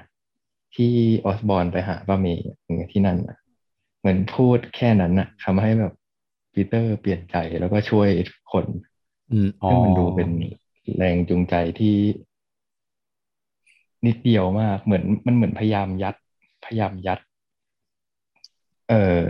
การอยากให้ปีเตอร์ช่วยคนอื่นเข้ามา แล้วก็พยายามจะเล่นเรื่องอะไรนะ ที่มันเป็นประโยคเด็ดของสไปเดอร์แมนภาคอ่า แรก อ๋อ Great อือะไรม นะ เออ With great with power grace อะไร comes great responsibility อืม มันเหมือนพยายามจะเล่นจุดไอ้เอปมอ เนี้ยมากไปทั้งๆที่มันพยายามเล่นมาแล้วหลายหลายหลายภาคที่ผ่านมา อืเอม อ อันนี้คือที่รู้สึกไม่ชอบ อืม ถ้าที่ไม่ชอบส่วนใหญ่เอ่อก็ประมาณนี้แหละนะ อืม ถ้าเกิด ถ้าไม่ชอบอื่นๆ ก็น่าจะเดี๋ยวค่อยไปพูดในตัวละครก็ได้อืมอ่ะของของเจมส์ยังมีเวลาอยู่ ยังไงเดียว คือตอนดูในโรงก็คือมันมีฉากเซอร์วิสแฟนตลอดทางเลยไง อืม โยงไปภาคก่อนๆอะไรพวกเนี้ย ก็เลยตอนดูก็เลยเพลินมาตลอดทาง อาจจะไม่ได้แบบเอะใจเรื่องบทสักเท่าไหร่จนกว่าจะดูจบอ่ะ อันนั้นก็ส่วนหนึ่ง อืมแต่ก็ไม่ได้มีอะไรมาก โอเค ก็แบบไม่ได้ขัดใจอ่ะอืมอืมอืมนั่นแหละเดี๋ยวเดี๋ยวค่อยคุยไปเรื่อยๆอาจจะนึกอะไรออกก็ได้โอเค อืมเดี๋ยวเราตัวละมาคไล่รเอาจริงเดี๋ยวจะพูดภาพรวมมาแล้วกันแล้วเดี๋ยวมีใครอยากพูดถึงตัวละครไหนก็พูดมาแล้วกัน ก็คืออ่ะตัวร้ายทวนอีกทีก็มีคนที่มาจากอ่าสไปเดอร์แมนภาคแรกเลยใช่ไหมก็คือกรีนก o อบบินนะฮะแล้วก็สไปเดอร์แมนภาคสองก็คือด็อกเตอร์ออคโตพุส จาก Spider-Man ภาคสามก็คือมี Sandman ใช่ไหม Flint Marko แล้วก็จาก The Amazing Spider-Man ภาคแรกก็คือเป็น Lizard แล้วก็จาก Amazing Spider-Man ภาคสองก็เป็น Electro เออก็คือเขาพยายามเอาตัวร้ายภาคละหนึ่งเรื่องมามาให้ครบห้า ห้าตัวพอดีว่ามาจากต่างยูนิเวิร์สเออในตัวในเรื่องตัวร้ายอ่ะมีอะไรจะคอมเมนต์เรื่องการแคสหรืออะไรในการเล่นไหมโอเคเอาเอาเลยก่อนก็ได้ก็คือจริงๆก็แอบในในส่วนที่ตัวเองเป็นติ่งก็รู้สึกคอมพลีทเหมือนกันนะที่เอานักแสดงเก่ามาเล่นได้แก่ด็อกเตอร์ออคโตพัสอิเล็กโทรแล้วก็กรีนกอบลินอันนี้คือแบบประกาศอยู่ในอ่าประกาศอยู่ในทีเซอร์เทเลอร์อะไรต่างๆอยู่แล้วว่าเขาจะกลับมาเล่นเออแต่ว่าที่เซอร์ไพรส์อย่างหนึ่งก็คือตัวแม้กระทั่งตัวลิซาร์ดหรือว่าตัวแซนแมนอะที่เราเห็นเป็น ซี จี เกือบทั้งเรื่องอะเออจริงๆแล้วคนพากย์ก็คือเอานักแสดงสองคนนั้นนะคนเดิมกลับมาพากย์เพียงแต่ว่าเพียงแต่ว่าอันนี้เพิ่งรู้เหมือนกันตอนสุดท้ายคือคือตอนตอนนั้นตอนที่ลองให้ดูก็ลุ้นอยู่ตลอดเลยว่าทำไมสองตัวนี้เป็น ซี จี ตลอดเลยคือลิซาร์ดอะเมคเซนส์แต่ว่าแซนแมนอะคือในในภาคสามใน Spider-Man สามอ่ะคือมันเป็นตัวตัวคนสลับกับเป็นทรายในบางในบางตอนนึกออกไหมมันไม่ใช่แบบเป็นทรายทั้งเรื่องแต่ตอนนี้ก็คือเหมือนเอ่อถ้าพูดในแง่โปรดักชันก็คือแบบที่เขาขี้เกียจถ่ายมาเขาก็เลยแบบใช้ ซี จี ทั้งหมดเลยเออแล้วแบบแล้วตอนสุดท้ายตอนแรกก็คิดว่าเอ๊ะมันใช่นักแสดงคนเดิมหรือเปล่านะหรือว่ารีแคสใหม่แต่พอพอตอนที่แบบมันกลายร่างกลับมาเป็นคนนะทั้งลิซ่าทั้งทั้งแซนแมนนะก็คือใช้นักแสดงคนเดิมเออตอนตอนอันนี้คือตอนที่ดูอยู่ในโรงนะก็รู้สึกว่าเอ้ยคอมพลีทมากเลยที่ว่าเอ้ยเขาก็เป็นนักแสดงคนเดิมนี่แหละแต่ว่าอาจจะไม่มีเวลาก็เลยมาถ่ายถ่ายฉากเดียวหรือเปล่าฉากตอนที่แปลงร่างกลับแต่เมื่อกี้ก่อนก่อนที่จะมาอัดเนี่ยก็คือมาทำกันบ้านแล้วไปนั่งอ่านอีกทีปรากฏว่าไม่รู้ว่านายกับเจมสังเกตเห็นหรือเปล่าแต่ว่าเขาคือเขาไม่ได้มาถ่ายใหม่นะเขารียูสอะรีไซเคิลช็อตที่ถ่ายของนักแสดงสองคนนี้จากจาก Amazing Spider-Man ภาคแรกกับ Spider-Man ภาคสามอ่ะแบบรียูสอย่างเห็นได้ชัดเลยแฟนๆก็บอกว่าเล่นง่ายมากอ่ะครับขี้เกียจมากทั้งๆที่แบบเขาก็รู้ว่า Marvel กับ Sony ก็เป็นสตูดิโอที่ยักษ์ใหญ่ที่มีเงินเยอะอยู่แล้วอ่ะที่ไม่มีเวลาแม้แต่วันเดียวเลยเหรอที่นัดมาเพื่อถ่ายทำแล้วก็ตัดให้มันเป็นคนเล่นน่ะเออคือแม้ว่าแบบนักแสดงสองคนนี้จะไม่ได้เป็นที่จดจำเท่าเท่าอิเล็กโทรด็อกเตอร์ออคโตพัสหรือกรีนกอบลินแต่ว่าก็น่าจะลงทุนลงแรงถ่ายหน่อยไหมอะไรอย่างนี้อันนี้คือคอมเมนต์สำหรับตัวละครตัวร้ายก่อนเจมไหนมีอะไรเสริมตัวละครไหนไหมพูดได้ตัวร้ายใช่ไหมอืมใช่ตัวร้ายส่วนใหญ่ก็จริงๆถือว่าเอาตัวจากภาคเก่าๆมาเล่นได้ดีนะแต่ติดนิดนึงไม่รู้คนอื่นกันแล้วรู้สึกว่าพออย่างเอ่อตัวร้ายภาคเก่าๆอย่างด็อกไอ้ด็อกเตอร์ตัวเคยเวียดหรือว่าตัว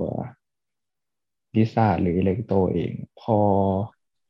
ในหนังภาคเก่าๆถ้าเอาชัดๆเลยก็อย่าง Spider-Man ที่โทบี้แม็กไควร์เล่น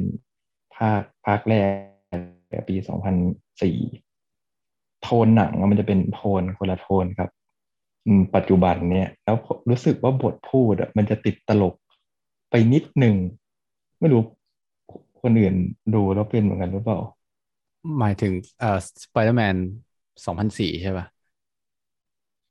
หมายถึงตัวตัวอย่างตัวร้ายนี่แหละอ๋ออืมบทพูดที่มันคุยกันในห้องในที่คุยที่เจอกันในกรงอ๋ออืมมันก็เลยอันนี้แบบติดนิดเดียวแชร์ให้ฟังเฉยๆแต่ว่าโดยรวมก็ถือว่าแคสมาก็เหมือนเดิมเลยนะถือว่าถือว่าดีตัวร้ายไม่มีอะไรอืมแต่ถ้าให้พูดโดยรวมตัวร้ายทั้งหมด ผูกกับเนื้อเรื่องนิดนึงก็คือ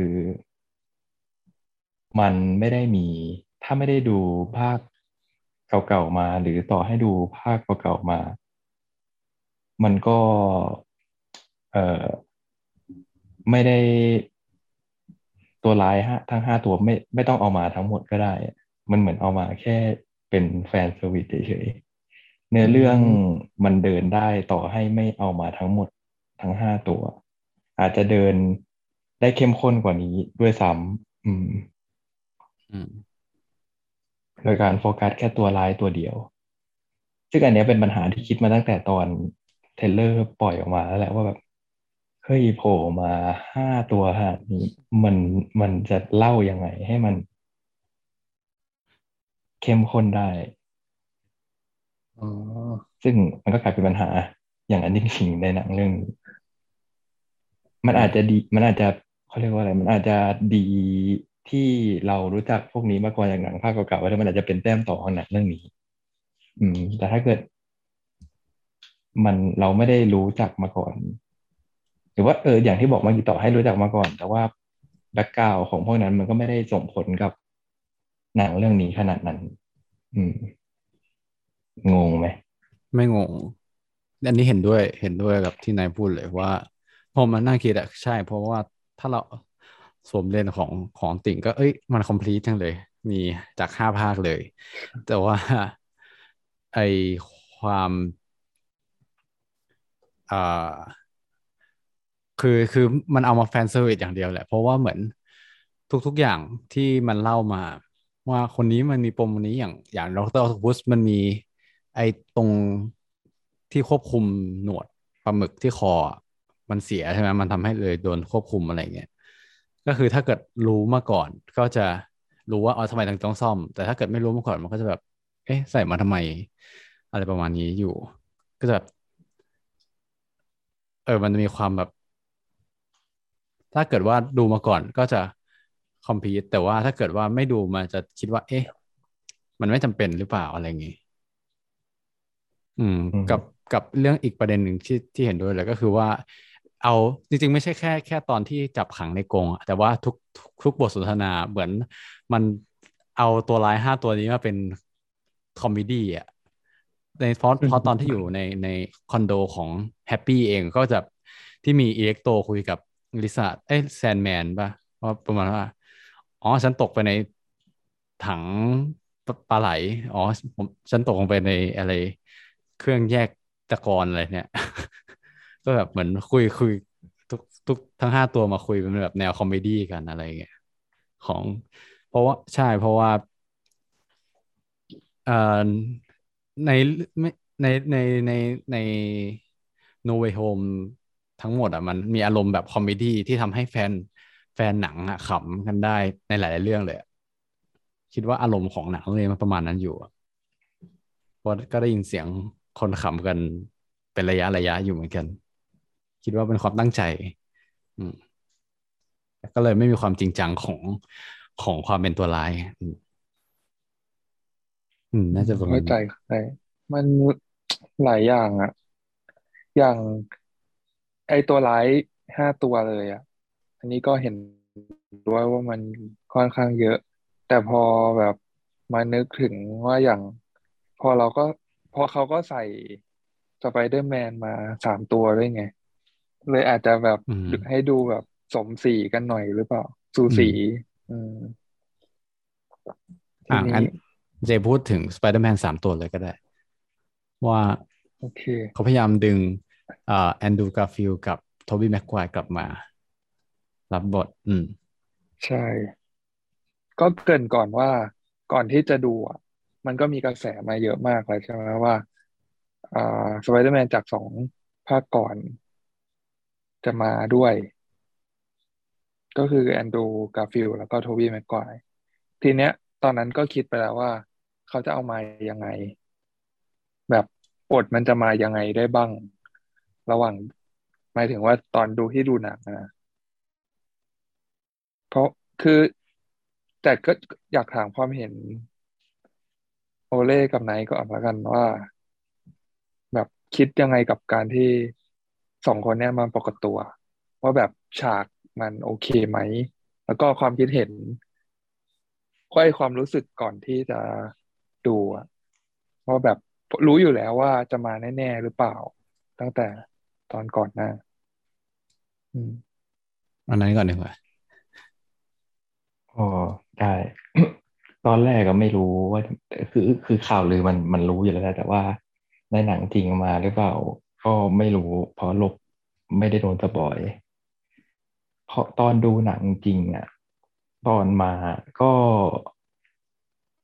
รู้ไม่ได้คิดอะไรก็รู้สึกดีตอนแอนดรูว์กาแอนดรูว์กาฟิลมาก็โอ้โผล่มาแล้วสักทีตอนโทบี้แม็กไกวร์มานี่คือน้ำตาไหลเลยอันนี้ติ่งล้วนๆเพราะว่าดูภาคนี้มาตั้งแต่แบบโอ้เด็กๆภาคแรกให้ดูซ้ำไปซ้ำมาอืมแต่ว่าพอมาคิดอีกทีหลังพอแบบไปดูในเน็ตดูคอมเมนต์อะไรอย่างเงี้ยเห็นบางคนก็บอกว่าฉากที่ตอนโผล่มามันดูไม่อิมแพคขนาดนั้นนะมันเป็นฉากแบบฉากธรรมดาธรรมดาแล้วก็โผล่มาแบบง่ายเกินไปไหมเป็นฉากที่ไม่มีอะไรเลยแค่เปิดประตูแล้วก็โผล่มาไม่ได้แบบทำให้อินขนาดนั้นนะอืมอันนี้ไม่รู้คนอื่นเห็นด้วยยังไงแต่พอยิ่งพออ่านตอนแรกก็รู้สึกแบบเออก็เห็นด้วยนิดนึงนะเพราะว่าฉากที่ตัวละครสองตัวนี้โผล่มามันดูง่ายไปหน่อยอืมแต่ส่วนตัวพอมาคิดอีกทีก็เฉยๆนะก็เป็นฉากแบบที่โอเคแล้วมันไม่ต้องไม่น่าต้องโผล่มาตอนสู้หรือว่าต้องอะไรขนาดนั้นก็ได้มั้งอืมอืมคิดว่าไปที่คำถามเจมก็คือรู้สึกดีไหมใช่ไหมก็ก็ดีนะก็ถือว่าดีในการเอากลับมาแต่ว่าพอมาคิดในเรื่องเนื้อเรื่องแล้วอะจริงๆก็ไม่จำเป็นต้องมีก็ได้เหมือนกันแต่เอามาก็ดีเป็นแฟนซูที่ดีอืมประมาณนี้โอเคผมเลยเอ่อแยกแยกเป็นสองประเด็นนะประเด็นแรกก็คือว่าเอ่อส่วนตัวอันนี้อันนี้ความผิดส่วนตัวคือฉากนั้นน่ะฉากใกล้ฉากนั้นน่ะรู้ว่ามันมีอะไรแน่ๆแต่ว่าตัวเองปวดฉี่ปวดฉี่มากๆเออแบบแต่แต่รู้ว่าเอ้ยมันกำลังจะมีอะไรบางอย่างอ่ะเออมันมีเซนส์อะไรบางอย่างที่แบบเอ้ยมันกำลังมีอะไรบางอย่างก็พอเห็นแอนดรูว์ การ์ฟิลด์มาก็รู้แล้วว่าแต่รอโทบี้แม็กไกวร์มาก่อนแล้วจะรีบวิ่งวิ่งออกไปไปฉี่เอออันนั้นเสียดายนิดนึงถ้าเกิดไม่ได้ปวดฉี่แล้วถ้าแบบนั่งดูแบบรีแลกซ์กว่านี้อาจจะแบบมีความสุดกว่านี้แบบเฮ้ยมาแล้วอะไรเงี้ยแต่ว่าแต่ว่าต่อให้ตอนนั้นปวดฉี่ก็ก็รู้สึกว่ารู้สึกมัน impact นะว่าว่าเอ้ยมาแล้วสักทีอะไรเงี้ยเพราะว่าอย่างที่เรารู้ว่าเหมือนมันมีการประโคมข่าวต่างๆนานาว่าเอ้ยสองคนนี้จะกลับมาเล่นไหมอะไรเงี้ยเออเราก็ติดตามอยู่ตลอดปรากฏพอมันมาแล้วมาสักทีรู้สึกเหมือนไหนเลยว่าเอ้ยมันโผล่มาแล้วโดยเฉพาะตอนที่โทบี้แม็กไกวร์โผล่มาอะไรเงี้ยเออมันก็แบบโอ้ยคอมพลีทแล้วอะไรเงี้ยว่าเย่มันมาแล้วเออก็ออกแต่ช่วงที่แบบมันพยายามคุยเล่นกันก็รู้แล้วโอเคมันตอนนี้มันถ่วงเวลาไว้ก็ลุกไปฉี่ได้ส่วนส่วนที่สองที่บอกว่าอ่ารู้สึกเสียดายก็คือว่าถ้าเกิดได้ดูรอบที่มันเป็นแบบ for fan จริงๆที่แบบเต็มก็คือน่าจะเป็นรอบแรกๆ day one หรือไม่ก็รอบพิเศษที่เขาเปิดก่อนนั้นเนี่ยมันน่าจะมันน่าจะ impact มากกว่านี้นึกออกไหมพอน่าจะเป็นแบบเสียงคนดูทั้งโรงแบบโอ้หรือตบมือหรืออะไรก็แล้วแต่เออเสียดายตรงนี้แค่นั้นเองที่แบบคือคือผมได้ดู day day two แต่ต่อให้เป็นรอบเช้าอะก็คือคนไม่เกิน สามสิบเปอร์เซ็นต์ แล้วแบบทุกคนก็นั่งกันเงียบๆเห็นคนข้างหน้าแบบยกมือแบบนึกออกมาแบบดีใจอะไรอย่างเงี้ยแต่ก็ไม่มีใครแบบตะโกนโวยวายออกมาอย่างมีเพื่อนที่เล่าตอนที่แล้วอะที่พูดว่าเขาจองตั๋วรอบพิเศษได้อะเออเขาเขาเห็นเขาทวีตเลยว่าประมาณว่าเฮ้ยคือตอนนั้นเหมือนเอามันเอาโทรศัพท์เข้าไม่ได้เขาบอกประมาณว่าถ้ามีโทรศัพท์เขาเขาอยากอัดเสียงไว้เพราะว่าแต่มันผิดกฎหมายนะทุกคนแต่ว่าเขาบอกว่ามันเป็นปรากฏการณ์ที่ที่ไม่เคยเห็นที่ไหนที่แบบเป็นเหมือนเสียงคนเฮทั้งโรงอะไรอย่างเงี้ย เออใช่ก็คือจินตนาการภาพอย่างนั้นเหมือนกันเสียดายที่แบบไม่ได้ไปดูรอบนั้นน่ะคือถ้าเกิดรอบนั้นแล้วก็คงจะแบบปรบมือเฮอะไรพร้อมกับผู้คนในโรงหนังด้วยอืมอืมเข้าใจเลยไอ้ประเด็นเนี้ยก็ใช่ช่วยช่วยอยู่เหมือนกันว่าถ้าเจอแล้วมันจะทำให้อินกับหนังมากขึ้นเยอะเลยใช่ส่วนตัวเคยไปดู Endgame Endgame อยู่รอบพิเศษตอนเช้าเลยแบบรอบแรกของวันนะแล้วแบบอย่างฉากเต็มๆที่ฮีโร่เต็มๆก็ค่อนข้างเกือบเต็มฉากที่ฮีโร่กับคนอื่นๆที่หลังจากโดนสแนปกลับมามาปรากฏตัวเนี่ยเขาก็เฮกันลั่นโลงกับอีกอันที่กัปตันอเมริกาพูดว่า Avengers Assemble อันเนี้ยก็คือเสียงแบบกระหึ่มจริงๆมีแต่คนเฮก็เลยอินมากตอนนั้นอืมนั่นแหละมีมีมีข้อมีอีกอย่างหนึ่งก็คือว่าเอ่อพอดูฉากเนี้ยคือพอนั่งดูช้าๆนั่งดูช้าๆก็รู้เลยว่ามันต้องทำอย่างนี้อ่ะไหนที่ที่ไหนบอกว่าแบบถ้ามันถ้าให้ impact มาแบบต้องมาตอนตอนต่อสู้หรืออะไรเงี้ยคิดว่าคือมันคงทำไม่ได้เพราะว่าคือฉากเนี้ยมันต้องช้าๆเพื่อให้คนดูในโรงอ่ะมีเขาเรียกว่าอะไรคลายคลายความตื่นเต้นเนี่ยสมมติว่าถ้าเกิดมาฉากต่อสู้อ่ะคือมันต้องไปต่อสู้เลยอะไรเงี้ยมันจะไม่มีมันจะไม่มีแบบเอ่อช่วงคูลดาวน์นึกออกไหมคุยเล่นเออมันมันมันมันพูดว่าไงมันเหมือนเหมือนเหมือนนึกออกมาเวลาเวลาอ่าคนแสดง stand up comedy อ่ะเวลาเล่นมุกตลกอ่ะมันต้องมีแบบจังหวะพอเพื่อให้คนแบบขำหรือคลายไปก่อนเพื่อแล้วค่อยเล่นมุกอันต่อไปอะไรเงี้ยถ้าปล่อยติดๆกันมันจะมันจะไม่มี impact ไงคิดว่าอันนี้ก็เหมือนกันแบบพอเปิดตัวละครหนึ่งมาเขาจะให้คนเฮแล้วก็แบบค่อยๆคลายก่อนเพื่อรอเพื่อแบบเพื่อเพื่อเค้นรอให้แบบโทบี้แม็กไกวร์โผล่มาแล้วพอฉากโทบี้แม็กไกวร์โผล่มาถ้าจำได้ถ้าดูดีๆคือมันไม่เปิดออกมาเลยนะมันเปิดมาแล้วแบบหัวขาดอ่ะเพื่อเพื่อแบบรอให้ก้มมาก่อนนะใช่ไหมใช่คือเห็นเห็นตัวแต่ว่าหัวขาดหัวหัวเลยวงแหวนไปเพื่อให้แบบเพื่อเค้นมาละเค้นอารมณ์ของคนดูรอให้แบบโทบี้แม็กไกวร์ก้มลงมาเออเพื่อก้าวเข้ามาเออเพื่อแบบทุกคนเฮอะไรอย่างเงี้ยคือเขาก็พยายามเล่นกับอารมณ์คนดูแหละเขาก็พยายามบาลานซ์กันคิดว่า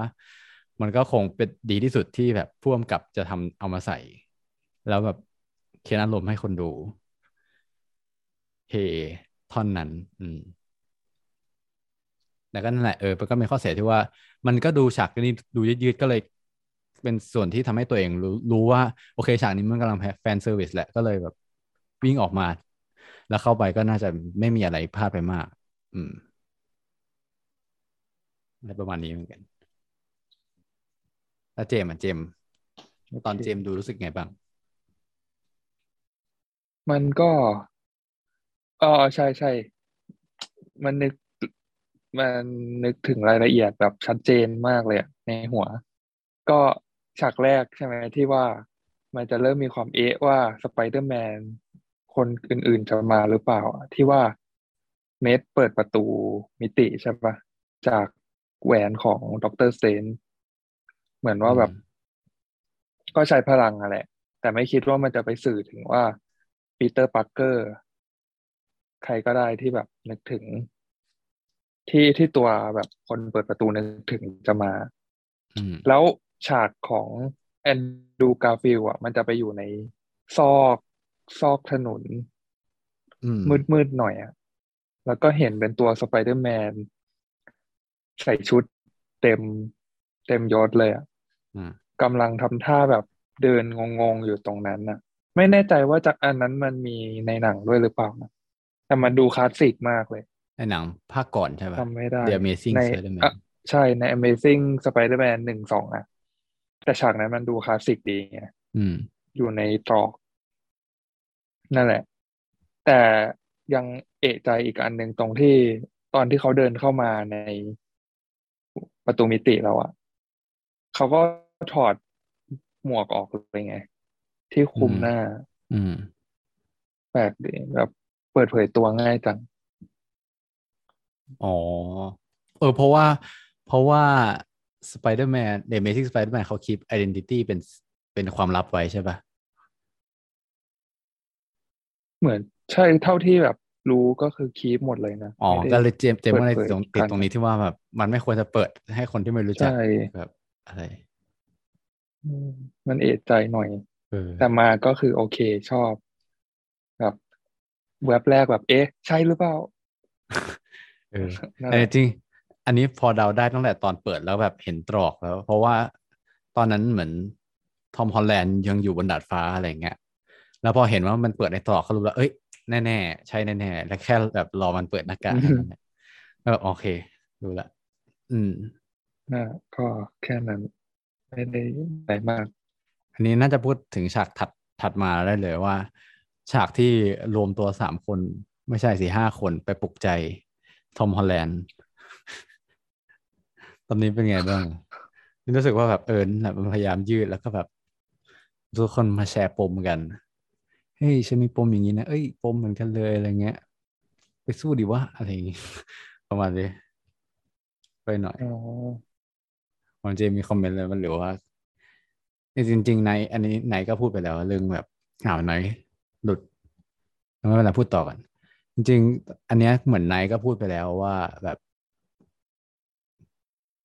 แบบมันพยายามเล่นคำ with great power comes great responsibility อะไรอย่างงี้เออมันก็ดูแบบเอ้ยทุกคนมาแชร์ปมกันฉันมีปมเหมือนกันนะอะไรยังไงดีอ่ะไอ้ที่มันเล่นเพราะมันจะใส่ให้ครบๆป่ะเหมือนเป็นอีสเตอร์เอ็กใช่หรือเปล่าเกี่ยวไหมเกี่ยวเกี่ยวก็ได้ก็มันเป็นหนึ่งในสิ่งที่ใส่เข้ามาไงกับกับเรื่องแบบแต่ละสไปเดอร์แมนแต่ละคนน่ะมันจะมีคนสูญเสียอยู่แล้วอ่ะภาคนี้ก็เลยให้ป้าเมย์เป็นคนสูญเสียแทนเออให้มาแชร์ปม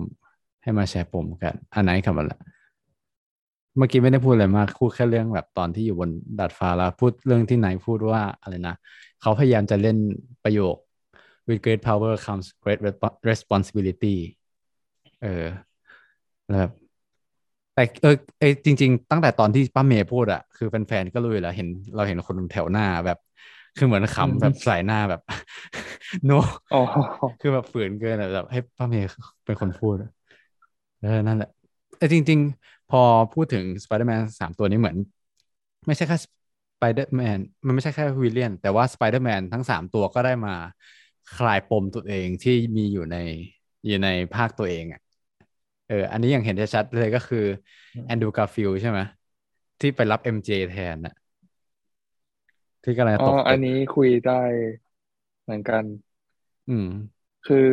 ตอนแรกก็คิดคือเห็นฉากที่ เอ็ม เจ ตกตึกตั้งแต่ในเทรลเลอร์แล้วใช่ป่ะว่าแบบจะช่วยทันไหมแล้วพอมาในหนังอ่ะเขาเลือกที่ว่าจะแบบให้ทอมโดนอ่าโดนกินกอบลินปัดปัดไปที่อื่นก่อนอืมแล้วแอนดรูว์การ์ฟิลด์ก็คือเข้ามามีบทเด่นตรงนั้นเลยว่าเนี่ยจะต้องช่วยแทนนะแล้วเขาก็ช่วยสำเร็จทำให้ปมในใจเขาแบบคลายขึ้นมาจริงๆอ่ะอืมเอ้ยฉากฉากนี้เราคือเห็นหน้าเขาตอนที่ช่วยสำเร็จแล้วแบบรู้เลยว่าเออชอบมากตรงนั้นฉากนี้เราเป็นหนึ่งในสิ่งที่ชอบของหนังเลยฉากนี้เราแบบน้ำตาซึมเกือบไหลแต่ถ้ามันขยี้มากกว่านี้ก็อาจจะไหลคือแบบเพราะว่าเพราะว่าก่อนหน้านี้ก็ดูดูภาคเก่ามาแบบทวนมาด้วยไงแล้วแบบเห็นว่ามันเป็นปมจริงๆแล้วพอแอนดรูว์ การ์ฟิลด์ได้ไปรับทันจริงๆก็แบบซึ้งซาบซึ้งมันมีดีเทลอีกนิดนึงด้วยนะว่าแบบเขาเลือกที่ว่าจะแบบดิ่งลงไปช่วยเลยอ่ะไม่ได้แบบเอาใยแบบยิงใยลงมาช่วยไม่งั้นเดี๋ยวมันจะพลาดแบบในภาคของเขาไงว่ายิงใยมาทันก็จริงแต่หัวก็กระแทกไปเรียบร้อยแล้วอ๋อประมาณนั้นฉากนี้ดีชอบชอบใช่ฉากนี้ก็ก็แฟนเซอร์วิสอีกอันหนึ่งกันแหละเออแล้วจริงจริงๆก็มีอีกอันหนึ่งก็คือของของโทบี้แม็กควายเองก็มาแก้ปมตัวเองเหมือนกันก็คือจากการที่กินกอบบินในในภาคสไปเดอร์แมนภาคแรกใช่ไหมกินกอบบินตายเพราะเครื่องร่อนตอนที่สู้สไปเดอร์แมนทำให้ลูกของกินกอบบิน ชื่ออะไรจำไม่ได้ละคือเขาก็แบบใส่ร้ายเออแฮร์รี่แล้วทำให้แฮร์รี่มาคอยใส่ร้ายโทบี้แม็กไกวร์ว่าแกทำให้พ่อฉันตายอะไรเงี้ยมันก็เหมือนพอตอนทอมฮอลแลนด์กำลังจะเอาเครื่องร่อนมามาฆ่ากินกอบบินทำให้โทบี้แม็กไกวร์ไปดันว่าอย่าทำอะไรเงี้ยมันก็คือคอยเซฟกินกอบบินนั่นแหละเป็นการคลายปมในใจของของโทบี้แม็กไกวร์ใช่ไหมฉากนั้นสงสัยนิดนึงตรงที่กินกอบบินแทงโทบี้แม็กไกวร์อ่ะอืมคือตอนแรกนึกว่าจะตายด้วยซ้ำแต่เขาก็ไม่เป็นไรเลยหรอคิดเออจริงๆจะตายก็ก็ได้นะตอนคิดเหมือนกันว่าคือถ้าตายถ้าตายก็ก็โอเคเหมือนเหมือนตัวเอง sacrifice แทนแทนกินกับปินที่ต้องตายในภาคภาคแรกอะไรเงี้ยคือหมายถึงว่าถ้าสมมติว่าเขาจะเล่นให้ตายหรือถ้าเขาไม่ตายมันก็โอเคตรงที่ว่าตัวเอกก็ไม่ควรจะตายอะไรประมาณนี้เขาคิดว่าเขาแบบพยายามไม่โหดร้ายเกินไปที่แบบให้โทบี้แม็กไกวร์มาแล้วก็ตายคือมันก็แบบฝืนๆหน่อยเหมือนกันไม่รู้นายนายไม่คิดว่าไงเออตอนแรกก็คิดว่าตอนโดนแทงคิดว่ากลัวเหมือนกันว่าจะไม่ใช่กลัวก็คิดว่าอาจจะตายได้มีโอกาสตายได้เหมือนกันแต่ว่าสุดท้ายไม่ตายก็ก็ก็ไม่ตายไม่ได้มีผลอะไรแต่ว่าเข้าใจว่าเขาอาจเขาบทมันอาจจะมีแบบบทที่เขาแต่งไว้แต่ไม่ได้ใช้เพราะแบบเออแทงเขาโดนตายน่าจะมีอยู่นะอืมอันนี้เดาเอออาจจะเป็นแฟนสกรีนก็ได้ป่ะแบบเหมือนหนังหลายๆเรื่องที่มีแฟนสกรีนก่อนว่าเอ้ยทำแบบ A แบบ B มาแล้วคนชอบอันไหนมากกว่าอะไรเงี้ยเออถึงว่าแบบกลุ่มตัวอย่างทดลองดูไม่รู้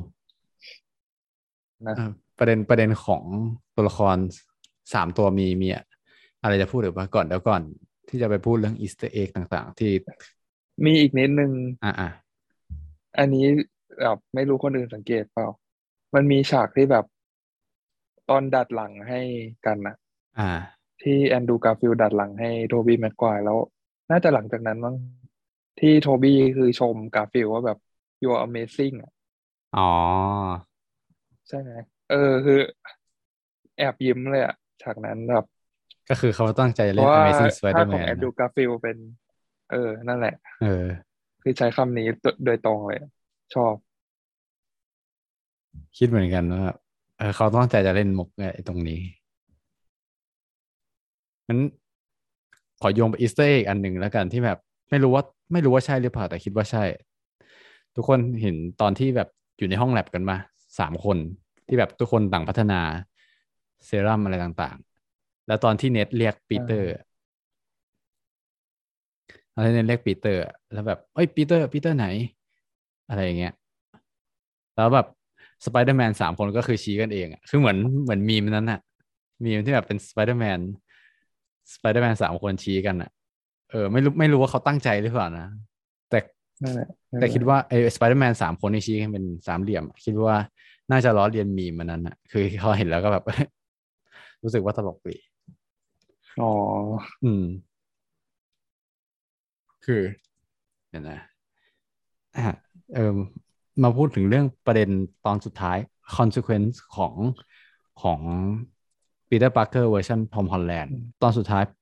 ปีเตอร์พาร์เกอร์เวอร์ชันทอมฮอลแลนด์ก็คือเหมือนอ่ะเป็นเหมือน sacrifice ตัวเองและตัวตนตัวเองว่าให้เป็นยอมให้ทุกคนในโลกและในจักรวาลและในทุกๆจักรวาลลืมว่าปีเตอร์พาร์เกอร์เป็นใครก็ทำให้เราเห็นฉากตอนที่ปีเตอร์พาร์เกอร์ไปหา เอ็ม เจ คือคือก่อนที่ก่อนที่จะลืมเขาก็พยายามจะบอกว่าทำยังไงจะให้จำได้อะไรเงี้ยเออแต่ปรากฏว่าพอไปก็ลืมก็ก็คือพับพับแผนไว้แล้วก็โอเคขอเป็นคนที่ไม่รู้จักกันดีกว่าอะไรประมาณนี้เอออืมชอบฉากในร้านกาแฟเพราะว่าเหมือนกับตอนแรกอ่ะเข้าใจว่าจากการที่ปีเตอร์ซ้อมพูดเหมือนกับจะไปแนะนำตัวจริงๆใช่ไหมแล้วก็พยายามจะแบบ ทำให้ เอ็ม เจ กับแนทจำให้ได้ว่าเออเราเคยเป็นเพื่อนกันมาก่อนแต่ว่าพอเห็นแบบเหมือนสองคนนั้นมีชีวิตที่ดีชีวิตปกติได้เข้า เอ็ม ไอ ที ตามแบบที่ตัวเองต้องการก็ทำให้เหมือนปีเตอร์ก็ชั่งใจแล้วก็เก็บไว้เป็นความลับดีกว่าอืมเอออันนี้แอบแอบลุ้นนิดนึงก็คือนั่นแหละแต่คิดว่าเขาก็อาจจะเล่าเรื่องในอนาคตต่อก็ได้มั้งว่าแบบกลับไปเป็นเพื่อนกันไหมถ้าสมมติกรณีมีภาคสี่เนาะแล้วก็อยากให้สองคนนี้กลับมาเป็นเล่นเป็นตัวนำอีกรอบอ่ะก็อาจจะเล่าไปว่าแบบกลับไปรู้จักกันก็ได้แต่ณตอนเนี้ยมันเรื่องราวทั้งหมดของสไปเดอร์แมนที่เล่าใน เอ็ม ซี ยู ตอนเนี้ยกลายเป็นว่ามันหายไปหมดเลยอืมไม่รู้ว่าเกี่ยวกับที่ว่า Sony เป็นเจ้าของ Spider-Man อยู่หรือเปล่าด้วยอ่ะเลยทำให้หลังจากเนี้ยเขาสามารถเอา Spider-Man ฉบับทอมฮอลแลนด์ไปเล่าในหนังของตัวเองได้แล้วไงโดยที่ไม่ต้องเกี่ยวข้องกับ เอ็ม ซี ยู ที่ว่าแบบในอนาคตเขาจะมี Venom ใช่ไหมมี Morbius อะไรพวกนั้นนะอืมก็คือไม่ต้องติดพันกับ เอ็ม จี กับ Net เลยอะไรอย่างเงี้ยใช่แยกกับ เอ็ม ซี ยู ชัดเจนไปได้เลยอ่ะโดยที่ไม่ขัดจริงๆแต่แต่ก็ยังอยู่ในโลกเดียวกันนะให้แบบให้รู้งงๆอยู่อ๋อก็จำข่าวลือได้ไหมที่เขาบอกว่าจะมี Spider-Man Trilogy อีกรอบยังได้เลยอ่ะฉบับทอมฮอลแลนด์ภาคสี่ ห้า หกหรือไม่ก็เป็นหนึ่ง สอง สามอีกอันหนึ่งเลยอันนี้ก็ต้องรอดูอนาคตอีกทีว่า Sony จะเอาอย่างไรอืมอืมอ๋อมันก็เลยต้องทำในเรื่องแบบนี้อืมน่าสนใจเออน่าสนใจเออชอบเหมือนกันความรู้สึกส่วนตัวตอนที่ดูฉากตอนที่ฉันขอเป็นผู้เสียสละแล้วก็เป็นผู้ถูกลืมอะไรอย่างเงี้ยก็จริงๆแต่ว่าตอนที่ดูอ่ะรู้สึกคุ้นมากๆเลยเหมือนพล็อตคล้ายๆหนังเรื่องไหนสักเรื่องหนึ่งมันจะมีประมาณอย่างนี้เหมือนกันอะ nice หรือเจมคุณปะคือแบบเหมือนเคยเคยดูหรือเคยอะไรมาก่อนที่มันเป็นพล็อตประมาณเนี้ยที่แบบคือลบหรือยอมสละอะไรบางอย่างแล้วสุดท้ายคือตัวเองจะไปกู้คืนเหมือนเหมือนเหมือนประมาณคล้ายๆนี้เลยเออน่าจะมีเยอะมีหลายเรื่องเลยนะไม่ได้ไม่ได้ดูกิฟเต็ดอ่ะเออแต่ว่าพยายามนึกว่าคุ้นจากไหนไม่รู้อ่ะบัตเตอร์ฟลายเอฟเฟกต์ไหมว่าตอนจบเป็นยังไงบัตเตอร์ฟลายเอฟเฟกต์ไม่แต่บัตเตอร์ฟลายเอฟเฟกต์ตอนจบไม่น่าใช่อย่างนี้คือตอนจบถ้าแบบสุดท้ายจริงๆนะแต่จะไม่สปอยผู้ฟังแต่จะไม่แต่ไม่ใช่อย่างเงี้ยแต่มันจะมีบางเรื่องที่แบบเอออันนี้เรากำลังสปอยหนังเรื่องอื่นด้วยได้ไหมเออหรือว่าเออไม่ดีไม่ดีเหมือนว่าเออถ้าเกิดว่าคุณเผื่อถ้ามีผู้ฟังแบบนึกออกว่ามันคือมันมีหนังเรื่องไหนอ่ะเออบอกบอกมาหน่อยแล้วกันว่าว่าเอ๊ะมันเป็นมันมีเรื่องเรื่องอะไรที่เป็นพล็อตคล้ายๆอย่างนี้แต่ว่าคือมันคุ้นมากอ่ะแบบคือคือก็ซึ้งนะซึ้งกับซอมฮอลแลนด์อะไรเงี้ยแต่คิดว่าไม่ใช่เรื่องแรกที่ได้ดูอ่ะเออคุ้นจากเรื่องอะไรสักอย่างถึงไม่ออกประมาณมันมันคืออารมณ์ประมาณนี้เหมือนกันแบบว่าแต่ว่าฉันขอลบความทรงจำตัวเองออกจากจากเพื่อนคนอื่นแล้วก็เห็นแบบคนอื่นๆที่เคยเกี่ยวข้องในชีวิตใช้ชีวิตปกติอ่ะแล้วแบบตอนแรกจะไปทักแต่ว่าเอ๊ะไม่ทักก็ดีกว่าขออยู่เป็นไม่รู้จักกันเลยอะไรอย่างงี้อืมแล้วฉันเข้าใจว่าเยอะเยอะมีหนังหลายเรื่องเป็นแบบนี้อาจจะไม่เป๊ะแต่ว่าคล้ายๆแต่ว่าเรื่องที่เป๊ะๆแบบความทรงจำหายแล้วไม่อยากไปเนี่ยก็น่าจะมีเหมือนกันแต่ก็จำไม่ได้เหมือนกันว่าคือเรื่องอะไร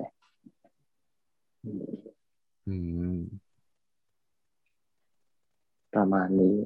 แล้วก็สุดท้ายปีเตอร์ก็ต้องไปอยู่อพาร์ตเมนต์คนเดียว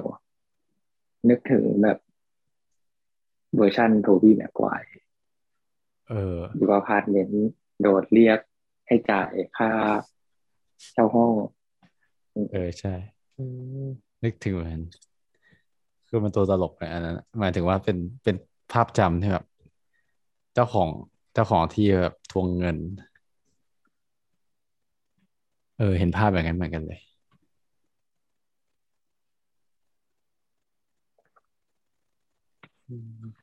แต่ก็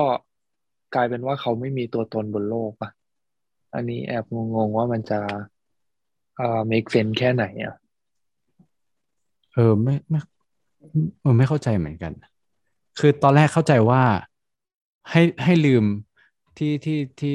จะให้ด็อกเตอร์สเตรนจ์ทำให้ลืมอ่ะคือให้ลืมว่าปีเตอร์ปาร์เกอร์ไม่ได้เชื่อมโยงกับสไปเดอร์แมนอย่างเดียวแต่หมายถึงว่าก่อนหน้านั้นอ่ะอย่างเช่นเพื่อนเน็ตเป็นเพื่อนกันมาก่อนก็รู้จักกันล้างเนี้ยมันคือล้างยังไงอันนี้อันนี้แบบพูดขำๆนะอันนี้สงสัยเหมือนกันแบบมันล้างล้างยังไงถ้าสมมติเป็นเพื่อนกันจะไม่มีแบบรูปอยู่ในโทรศัพท์เลยเหรอนั่นคือไอ้ทำให้ลืมนี่คือลืมนึกรูปในโทรศัพท์ก็คือหายไปด้วยหรือเปล่าหรือว่าใช่คิดว่าอย่างนั้นเหมือนกับถ่ายกันสามคนนะเนท เอ็ม เจ แล้วก็ทอมอ่าไม่ใช่ปีเตอร์ปาร์เกอร์เออแล้วทีเนี้ยแบบรูปนั้นอะก็เหมือนปีเตอร์อันตรธานหายไปเลยไงจากรูปเป็นพื้นหลังว่างๆพอพอพูดถึงอันเนี้ยเออแล้วทำให้นึกได้แต่คือไม่ได้ไม่ได้เหมือนกันชัดเจนแต่ว่า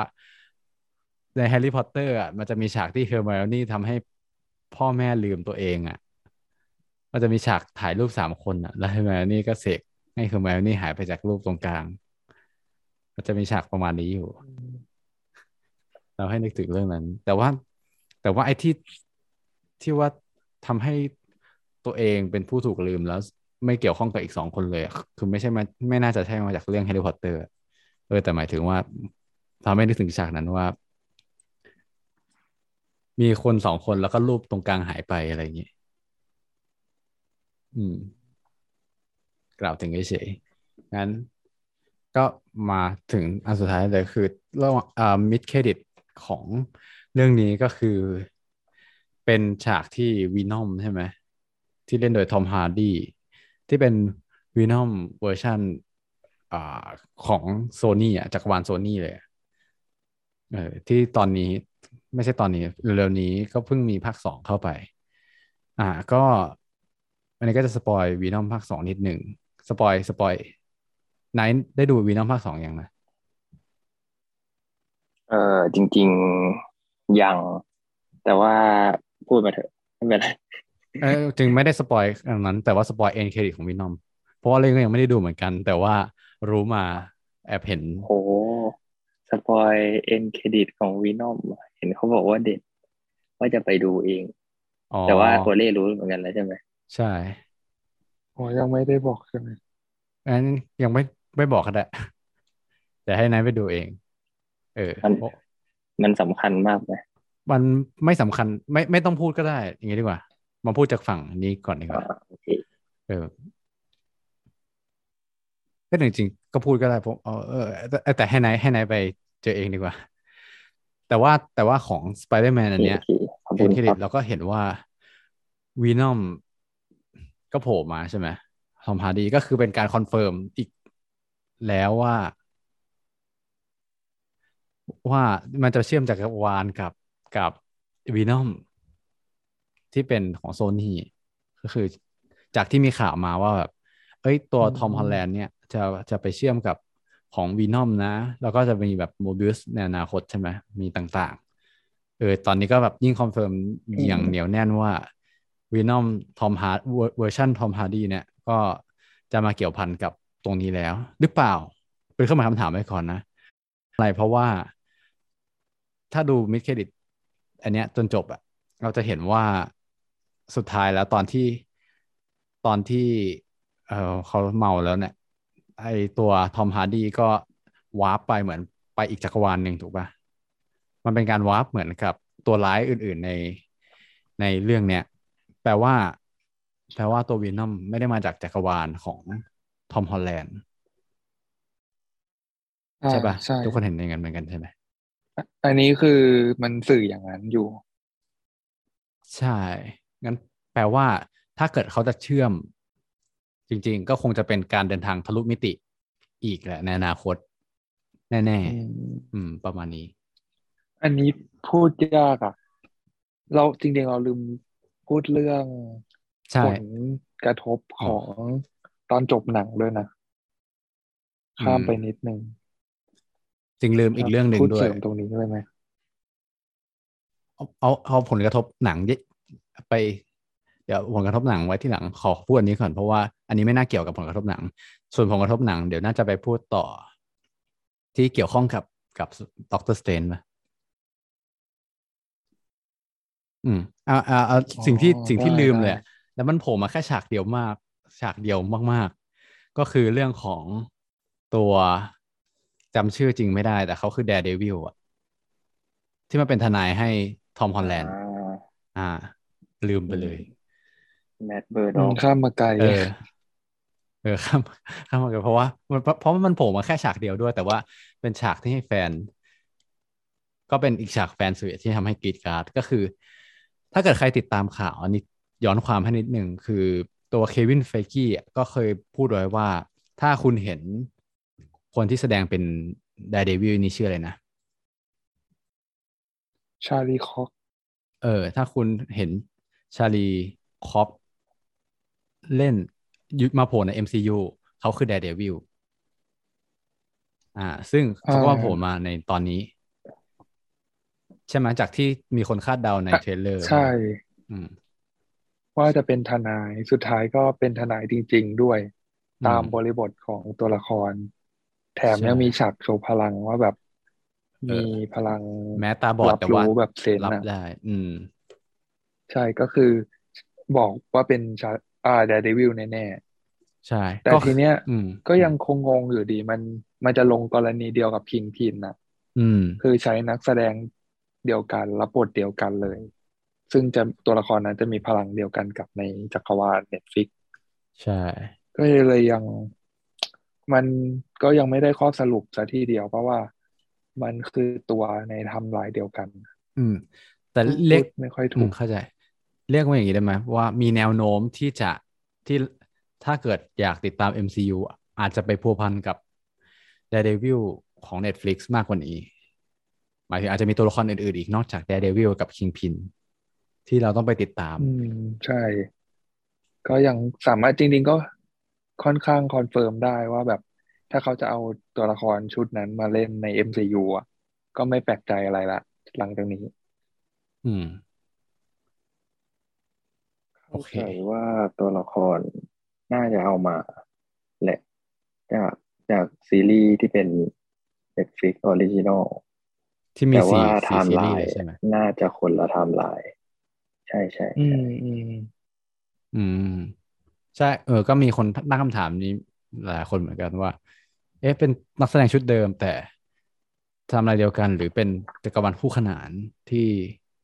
ที่แบบเป็นเรื่องใหม่เลยแต่ว่าแค่ใช้แคสเดิมก็รอดูต่อไปโอเคว่างั้นมาถึงประเด็นสุดท้ายจริงๆละของ Spider-Man No Way Home อันนี้ก็คือในอย่างที่นายได้เล่าไปว่าตอนท้ายมันก็มีการแบบบนฟ้ามันก็มีการเปิดมิติอะไรเหมือนคล้ายๆที่เราเห็นในใน What If ป่ะนายดู What If อย่างนะอืมดูแล้วครับเออก็คือเหมือนประมาณว่าแบบเปิดเปิดมิติอะไรอย่างนั้นอ่ะเออก็เลยจะนำไปสู่อนาคตว่าคิดว่าในอนาคตมันจะเป็นยังไงบ้างหรือเราจะพูดถึงอันนี้ในในตัวอย่างของด็อกเตอร์สเตรนจ์เลยป่ะเพราะมันก็น่าจะเฉลยมาประมาณหนึ่งแล้วอืมได้คือโทษทีอ่ามันเล่าอีกเหมือนแบบมีคนให้ความเห็นแล้วก็เห็นด้วยกับคำนี้อ่ะที่เขาบอกว่าใน Spider-Man No Way Home อ่ะ เป็นเหมือนการทีสในเรื่องของมัลติเวิร์สเหมือนแบบเอามาให้เห็นว่าเนี่ยจะทำอะไรได้บ้างกับมันใน เอ็ม ซี ยู เนอะส่วนใน Doctor Strange ทูหลังจากที่ได้ดูเทรลเลอร์กันแล้วก็จะทำให้รู้ว่าเนี่ยเล่นกับมัลติเวิร์สแน่ๆตามชื่อเรื่องเลยชื่อภาคว่า Multiverse of Madness อันนี้แบบเป็นเหมือนคำอธิบายเฉยๆมีใครอยากคาดเดาก่อนไหมว่ามันจะไปในเวไหนในหมายถึงในอนาคตนะนอกจากนอกจากเรื่องเรื่อง Doctor Strange ฮะอันนี้อันนี้เต็มรู้ไหมว่ามันคือขึ้นมันมันแบ่งเฟสสี่ที่หนังเรื่องไหนนะหรือว่าอันนี้คืออันสุดท้ายของเฟสสามเฟสสี่ป่ะเอ๊ะเออตอนนี้มันเฟสอะไรแล้ว เอ็ม ซี ยู ตอนนี้มันเฟสอะไรเพิ่งเริ่มนะเฟสสี่เฟสสี่เพิ่งเริ่มหลังจบ Endgame ก็คือถือว่าเริ่มเฟสสี่แล้วไงอืมแต่มันตัดตัดไปตรงนั้นนะแต่อาจจะยังไม่ได้แบบเหมือนอธิบายเนื้อเรื่องหลักของเฟสสี่เต็มๆเท่าไหร่อืมเฟสสี่เริ่มที่แบ็ควิโดว์เข้าเฟสสี่แล้วอืมใช่อ๋อช่วงนี้ยังเป็นปูตัวละครเฟสสี่เฉยๆใช่ไหมยังไม่มีอะไรเป็นแกนหลักอืมๆประมาณนั้นร่วมกันยังประมาณนั้นอยู่อืมแต่คิดว่าการเปิดมัลติเวิร์สก็เป็นอะไรที่ใหญ่มากเลยนะอันนี้จริงก็เปิดมาตั้งแต่ What If แล้วแต่หมายถึงว่าอันนี้มาเปิดเปิดในในเรื่องหลักอ่ะในในหนังอ่ะที่ไม่ใช่ซีรีส์อ่ะก็เลยแบบกำลังคิดอยู่ว่ามันจะเล่นยังไงต่อไปหรือว่ามันจะเล่าเรื่องคู่ขนานแต่ละแต่ละจักรวาลไปเลยหรือเปล่าเหมือนในคอมิกอันนี้ไม่แน่ใจเหมือนกันว่าคือนายรู้เรื่องคอมิกมากป่ะว่าคือเท่าที่เข้าใจเหมือน Marvel Comic อ่ะมันจะมีเวลาเขียนถึงตัวละครไหนมันจะมีวงเล็บว่า Earth หกหนึ่งหกใช่ไหมเป็นเหมือน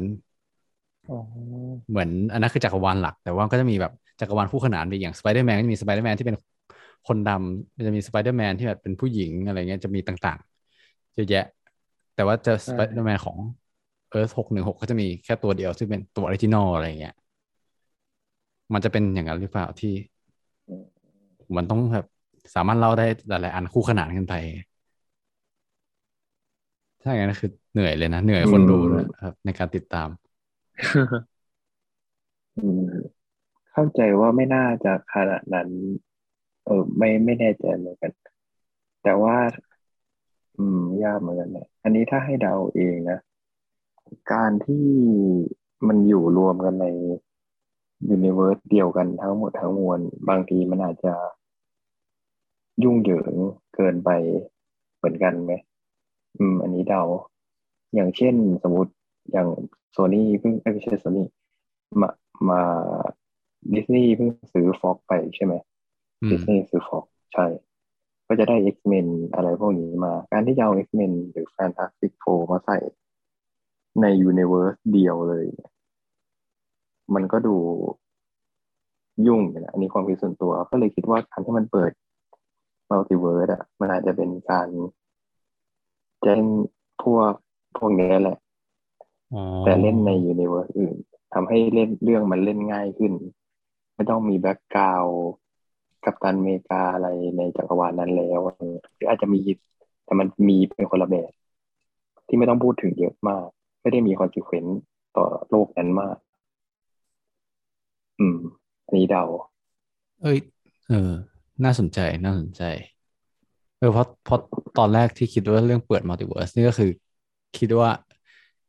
หาทางลงไม่ได้หมายถึงว่าถ้าตัวเองเป็นเป็นทีมครีเอทีฟอย่างเงี้ยครับมันจะลงไงเพราะมันเป็นค่อนข้างเรื่องใหญ่แต่ถ้าเกิดที่นายพูดมาก็มีเหตุผลว่าถ้าเกิดอยากเปิดแบบจักรวาล X-Men ที่ไม่ต้องรู้จักกัปตันอเมริกาเออก็ก็ค่อนข้างง่ายแล้วก็แค่แบบมีอะไรที่แบบอย่างเรื่องในที่อะไรที่ครอสกันได้ก็อ้างเรื่องมัลติเวิร์สที่แบบมันเชื่อมจักรวาลมันมีมิติที่เปิดมีบัตรมีแผลแผลในในมิติเวลาแล้วก็ข้ามไปข้ามมาเสร็จแล้วอันไหนที่ไม่อยากยุ่งก็คือปิดปิดแผลอะไรเงี้ยแบบจักรวาลใครจักรวาลมันเออก็น่าสนใจอืมใช่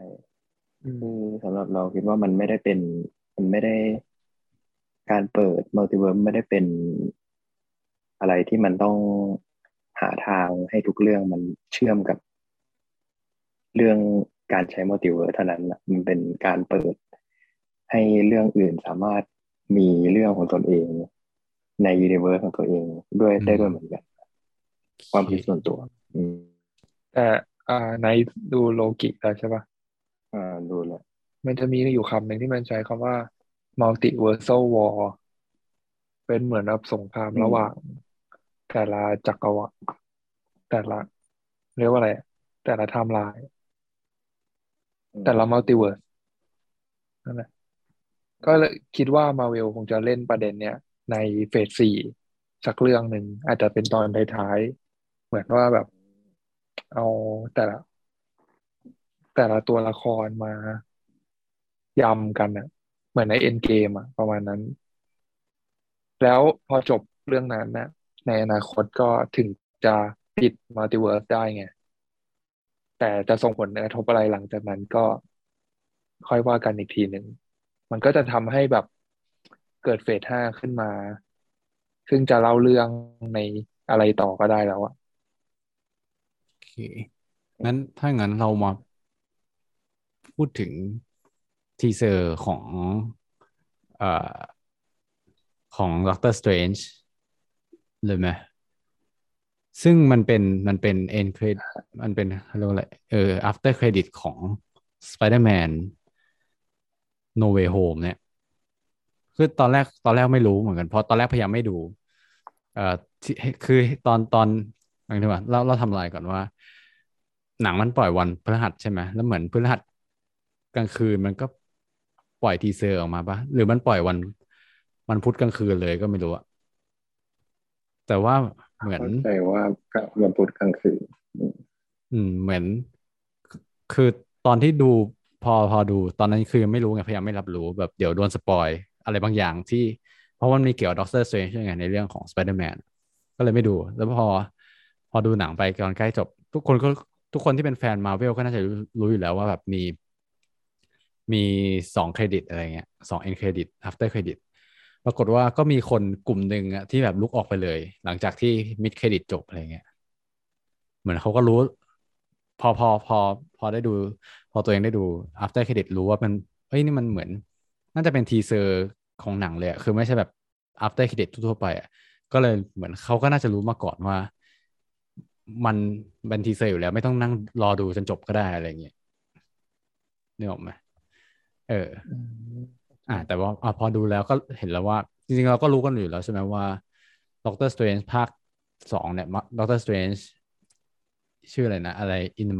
Multiverse of Madness แอนหรือ In ก็ไม่รู้น่าจะแอน Multiverse of Madness ก็จะมีวันท่าโผล่มาด้วยซึ่งก็น่าจะเกี่ยวข้องกับตอนท้ายของวันท่าวิชั่นอีกอืมแต่ที่ที่ที่รู้สึกว้าวกว่านั้นคืออันอื่นก็จะแบบเป็นทีเซอร์ทั่วๆไปแหละคงไม่ไม่มีอะไรให้พูดถึงมากแต่ว่าเราจะเห็นการโผล่มาของของ Doctor Strange ตัวร้ายใช่ไหมที่อยู่ใน What Ifอันนั้นก็คือเหมือนเหมือนอ่าเรียกว่าไงเรียกว่า Doctor Strange ก็น่าจะเป็นหนังเรื่องแรกที่แบบเหมือนเชื่อมเรื่องในซีรีส์เข้าอย่างเหนียวแน่นหรือเปล่าใช่ไหมคือไม่แน่ใจว่ารู้สึกว่าน่าจะเชื่อมกับคอนด้าชันไหมหลักๆใช่น่าจะเชื่อมวันด้าอยู่แล้วเพราะตอน end credit ไอ้ after credit ของมาแล้วเหมือนนั่งยานอยู่แล้วก็ได้ยินเสียงใช่ไหมแล้วก็ตัดไปเลยเออเอออันนั้นเชื่อมแน่มันเล่าอะไรได้หลายอย่างมากเลยว่าเหมือนพลังของวันด้ามันไปถึงจุดที่สามารถรับรู้มัลติเวิร์สได้แล้วถูกปะอืมอันนี้ไม่ไม่ได้เกี่ยวกับเรื่องโลกิเลยนะที่ว่าแบบมัลติเวิร์สเปิดอ่ะอืมหรือหรือยังงงๆอยู่แต่หลักๆคือในทีเซอร์ Doctor Strange สองที่เขามาขอความช่วยเหลือเขาก็แค่พูดว่าแบบวันด้ารู้จักมัลติเวิร์สแค่มาแค่ไหนประมาณเนี้ยก็คิดว่าคงมีพลังระดับนั้นนะอ๋อคือคือเสียงคนคืออะไรนะเจมพูดว่าอะไรนะด็อกเตอร์สเตรนจ์อีกจักรวาลหนึ่งขอความช่วยเหลือ เอ้ยหมายถึงด็อกอันนี้พูดถึงในทีเซอร์ป่ะอ่าพูดถึงในทีเซอร์ด็อกเตอร์สเตรนจ์ปกติเลยอ่ะจักรวาลเราเนี่ยแหละ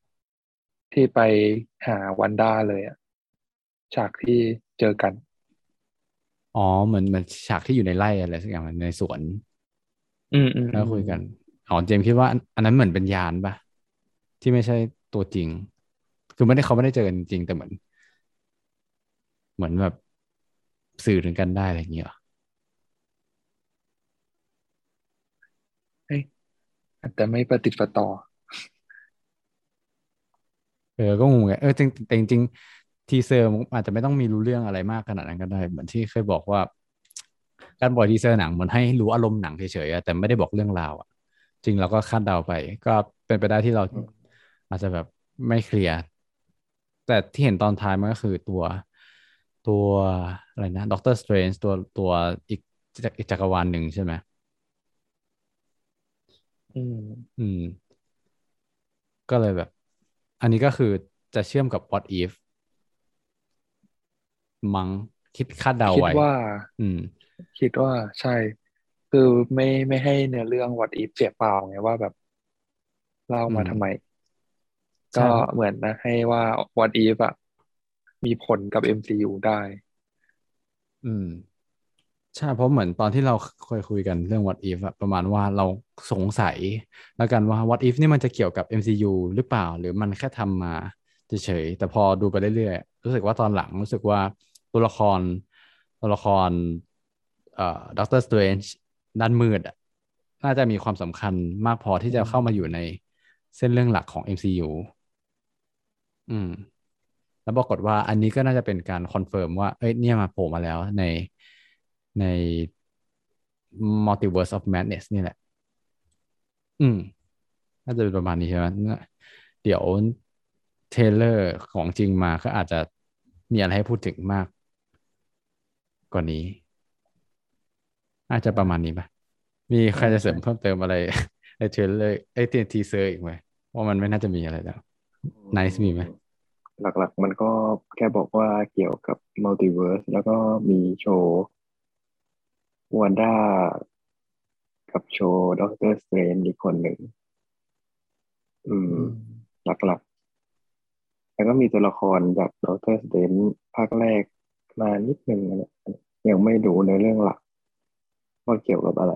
กับใครเป็นตัวร้ายหลักหรือว่าอะไรกับปมเรื่องหลักอืมก็ยังเดาอะไรไม่ค่อยได้เท่าไหร่แต่ที่แน่ๆมันคือคอนซีเควนซ์ของการเปิดมัลติเวิร์สใน No Way Home นี่แหละอืมใช่ก็คิดว่าน่าต่อกันจากจากตรงนี้เพราะว่าอ่าพูดตามตรงว่าในใน